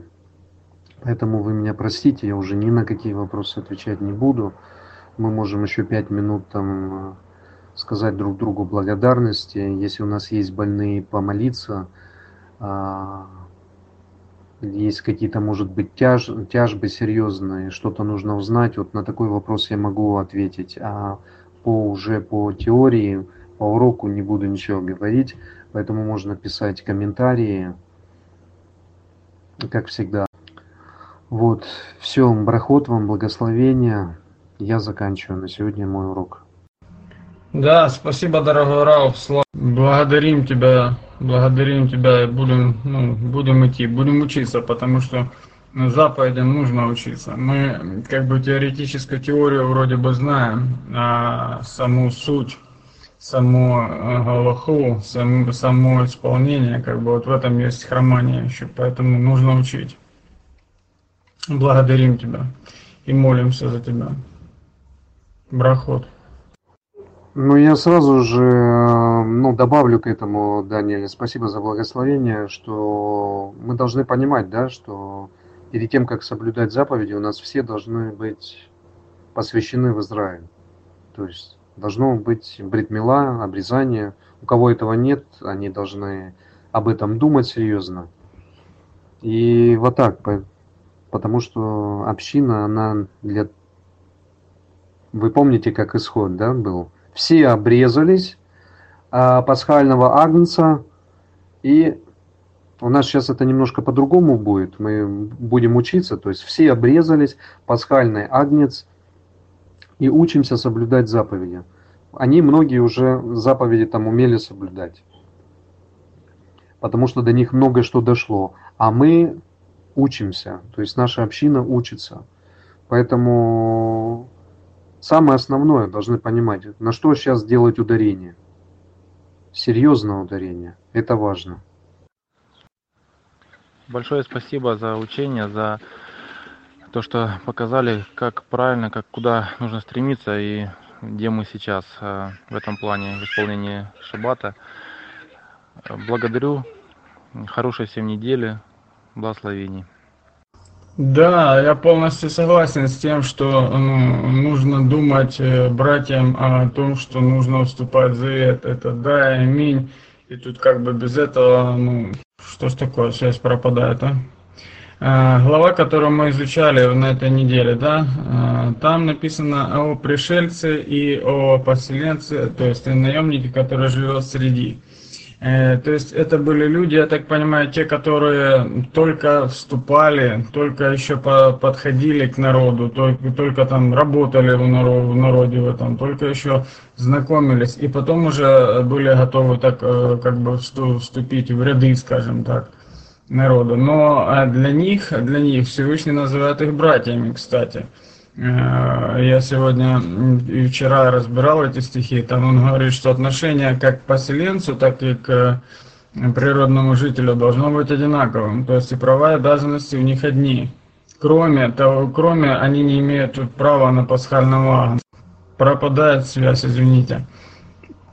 Поэтому я уверен, что нужно думать в первую очередь о завете. Но те, которые не вступили, могут смотреть, могут учиться на э, на примере тех, которые идут впереди. Но братья, те, которые уже давно, должны думать уже серьезно о том, чтобы вступать в завет со Всевышним, потому что это важно, потому что формируется по большому счету костяк, э, костяк общины, костяк тех, которые пойдут за Творцом и поведут остальных, чтобы, смотря на них, шли остальные.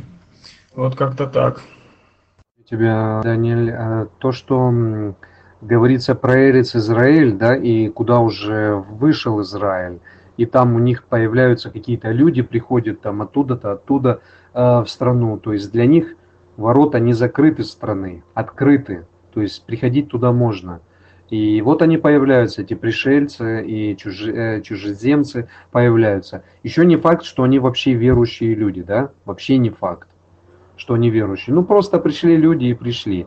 Они смотрят на этот народ, с ним начинают как-то работать, их запрещено притеснять. То есть они потихонечку втягиваются, а, узнают об этом народе, узнают, что есть Бог и так далее, так далее, так далее. То есть целый процесс идет. В нашем случае все кардинально иначе. То есть у нас уже есть верующие люди. Этих людей верующих неверно вели все это время. Их просто неверно вели. Понимаешь? И сейчас им нужно просто запрыгивать уже в лодку. Просто запрыгивать, брать и запрыгивать в лодку. То есть это не просто какие-то пришельцы. Это люди, которые находятся в вере 5 лет, 10 лет, 20 лет, 30 лет. Понимаешь? Это люди, которые находятся в вере. Единственное, что их неправильно по вере вели. А сейчас, чтобы им правильно пойти и стать по-настоящему Израиль, им нужно тут же запрыгивать. А пришель, пришельцы, чужеземцы, это вот они пришли в народ, в наше село, скажем, пришли, поселились, мы их не прогоняем, то есть у нас нормальные с ними отношения, не притесняем. И если они начинают э, к нам тянуться и имеют желание стать такими, как мы, то есть войти в завет с Творцом, тогда другое дело. У нас картина иная, у нас все верующие люди. То есть нам в общину никто не придет, никакой пришелец не придет. К нам приходят реальные верующие люди – Единственное, которые были оторваны полностью от завета. Это не пришельцы, это не поселенцы, это обманутые верующие люди. Они уже имеют пасхального агнца, но не имеют обрезания. Поэтому срочным образом нужно все восполнить, поставить все на свои места. То есть вернуть сначала в завет с Творцом, а потом уже принять правильного пасхального агнца. То есть уже еще раз его принять пасхального. То есть еще раз сделать шуву свою. Новый Завет пересмотреть правильным образом. То есть до этого у них Новый Завет э, стоял таким образом, что вот я имею его, и больше мне, я на небесах, я спасен, и вот чуть-чуть там быть правильным человеком и так далее, так далее. Пробежались немножко по а, Новому Завету, выбрали оттуда там некоторые вещи, которые очень хорошо подходят. А глобально все не воспринимаем. То есть здесь у нас реальные верующие люди. Им нужно срочно делать э, брит мила, делать новое покаяние и говорить, я неправильно шел за Ягушо, я не шел за ним. Я, собственно, за ним не шел, потому что мне научили неправильно за ним идти. В этом все отличие между тем, что там написано, и то, что мы имеем сегодня в реальности. Да, да, да, да, да, да, я именно об этом и говорю, что те вот братья, которые уже имеют понимание, которые уже пришли, которые уже научены, которым, ну, скажем так, э, раздвинулось. Тебя вновь не слышно, тебя выбивает почему-то, что-то непонятно, что у тебя там происходит с твоей связью. Э, да, те братья, которые вступили, ну, вступать собираются в завет, они должны уже, э, ну, по-серьезному к этому отнестись, потому что время как бы коротко, поэтому тут вопрос очень серьезный стоит. Но я говорю о будущем, что будут приходить люди, которые просто будут э, видеть благословение на, на тех, которые уже вступили в завет, те, которые уже служат Всевышнему э, здесь, в Галуте, как могут. И будут приходить не обязательно только верующие, будут приходить и неверующие, которые будут, будут видеть свет Всевышнего, свет Творца. И вот для этих людей мы должны становиться примером. Поэтому я говорю, что должна формироваться э, костяк, то есть ну, цен, не центр, а как сказать, центральная точка общины, в которой будут братья уже, которые серьезно взялись, и которые идут, и которые ну, служат Всевышнему здесь, насколько могут. Насколько вот пока есть возможность служить здесь в Галуте. Помню, что не только ну, они для себя это делают, сколько для и, и, и для тех, которые придут в будущем. Те, которые будут действительно пришельцами, которые вообще не знают ни Всевышнего, никого, ничего, ни Машеха, а просто вот которые придут из мира, скажем так, потому что будут приходить и такие. И мы должны об этом уже сейчас думать. Ну вот что я хотел сказать. Я не то, что говорю, что там братья сидят у нас, и они там пришельцы или, или еще кто-нибудь. Нет, нет, нет. Я других людях говорил. Спасибо большое, Рав Давид. Я очень благословена вашим уроком. Получилось сегодня очень много ответов на все вопросы, в частности, по шабату. Очень благодарны, строим жизнь по вашим урокам.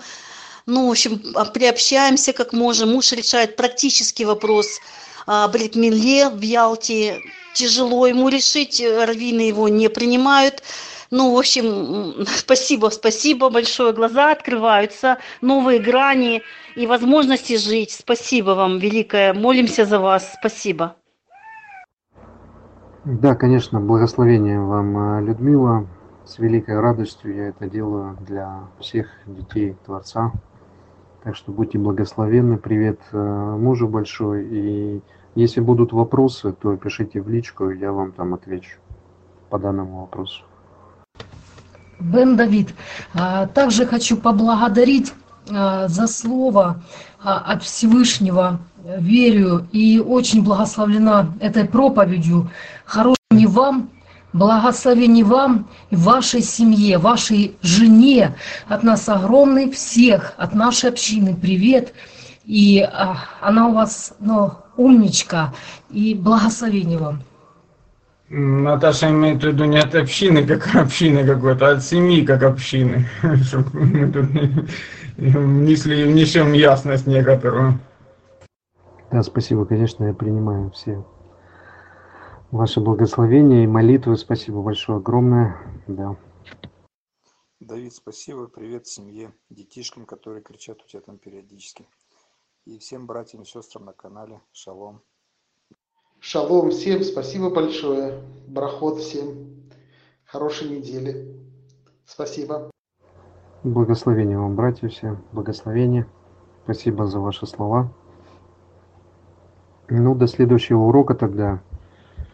Ну, как будет возможность, проведем. Есть какие-то вопросы, задавайте. Это будет как бы вспомогательным для того, чтобы я строил для себя э, ну, свои позиции. То есть мы будем сейчас разбирать шаббат, будем проходить по Галахе, как сказал. Э, каждый будет для себя выписывать, потом вместе мы соберем целое учение о шаббате, как его можно рассматривать в контексте Нового Завета, в контексте Завета без дополнений разных, как его можно соблюдать, чтобы это никого не напрягало и не отвращало от Творца на самом-то деле, что самое важное. То есть Галаха, которая сегодня есть, она будет переписываться и во времена, когда в Израиле все будет благополучно, как это сказано через пророков, и весь народ соберется, будет именно работать Галаха, которая будет по слову Творца, а не по человеческим мудрым мудро, мудрствованием. Вот, так что в этом плане работаем над этой галахой, чтобы она была правильная, чтобы мы были правильные. Не то, что чтобы она была правильная, чтобы мы с вами были правильные. Нам не надо правильное учение, нам надо, чтобы мы были правильные. Но для этого нам нужны правильные учения. Поэтому над этим будем работать усердно. Еще раз благословение вам всем. До свидания. Амен, друзья, амен. Друзья, спасибо огромное каждому, который присутствует на уроке. Спасибо каждому за молитвы, потому что, ну, мы нуждаемся в молитвах друг друга. Мы одно единое целое, и мы нуждаемся в молитвах друг друга. Давайте продолжать и дальше ну, молиться друг за друга, за общину, за то, чтобы люди слышали, для, для, чтобы люди понимали, чтобы для, до людей доходило я не имею в виду нас, а тем, к которым мы обращаемся. И еще просьба, друзья, вступайте в дискуссии, не, не будьте не стесняйтесь, говорите свое мнение, ну, утверждайте свое мнение. Я смотрю, Рустам говорит мнение свое так, ну, достаточно твердо. Поэтому, друзья, братья, сестры, ну, сестры так как бы аккуратно, берегите себя, потому что братья у нас, смотрю, рыцарством не сильно там страдают, которые там могут нагрубить, проще говоря. Не наши братья, я имею в виду те братья, которые считают, что закон не нужен пока. Вот, поэтому, сестры, аккуратно. А вы, братья, не стесняйтесь, заговорите, говорите, говорите, утверждайте истину, приносите свет. И будем, будет это засчитано нам все, друзья, благословение каждому. Пусть наши дома будут наполнены Его светом, и наши дети будут наполнены Его светом, и мы будем наполнены Его светом. Да будет имя Всевышнего над нами. Даня, тебя вновь выбило. Скажи, пожалуйста, почему у нас фотография здесь э, поменялась? То есть сейчас нету фотографии. То есть стояла исход, а сейчас я вижу просто самой фотографии нет. Э, Самой фотографии нет на где? Прости. На аватарке в этом, а, в этом канале исход в Израиль. На аватарке нет фотографии, вот у меня ее нет сейчас. Ну, фотография, где нарисована вся Эрец Израиль в ее границах, как она должна быть. То есть этого нет, этой фото, фотки нет. Я понял. Не, не, не, не, не, не, она есть, там все, все нормально. Я туда вставил, кстати, ту фотографию, которую мы вчера обрабатывали. Э, Вот, э, ну, ты просил, которую сделать, она там идет с Исаия, я поставил сегодня. Поэтому, если ты перезагрузишь телефон, скорее всего, что она появится там. А, все, понял, понял. Мгм, хорошо. Я понял тебя. Окей, хорошо. Ладно. Всем хорошей недели еще раз и до следующего раза. Шалом, дорогие. Отключаемся. До свидания. До свидания, шалом.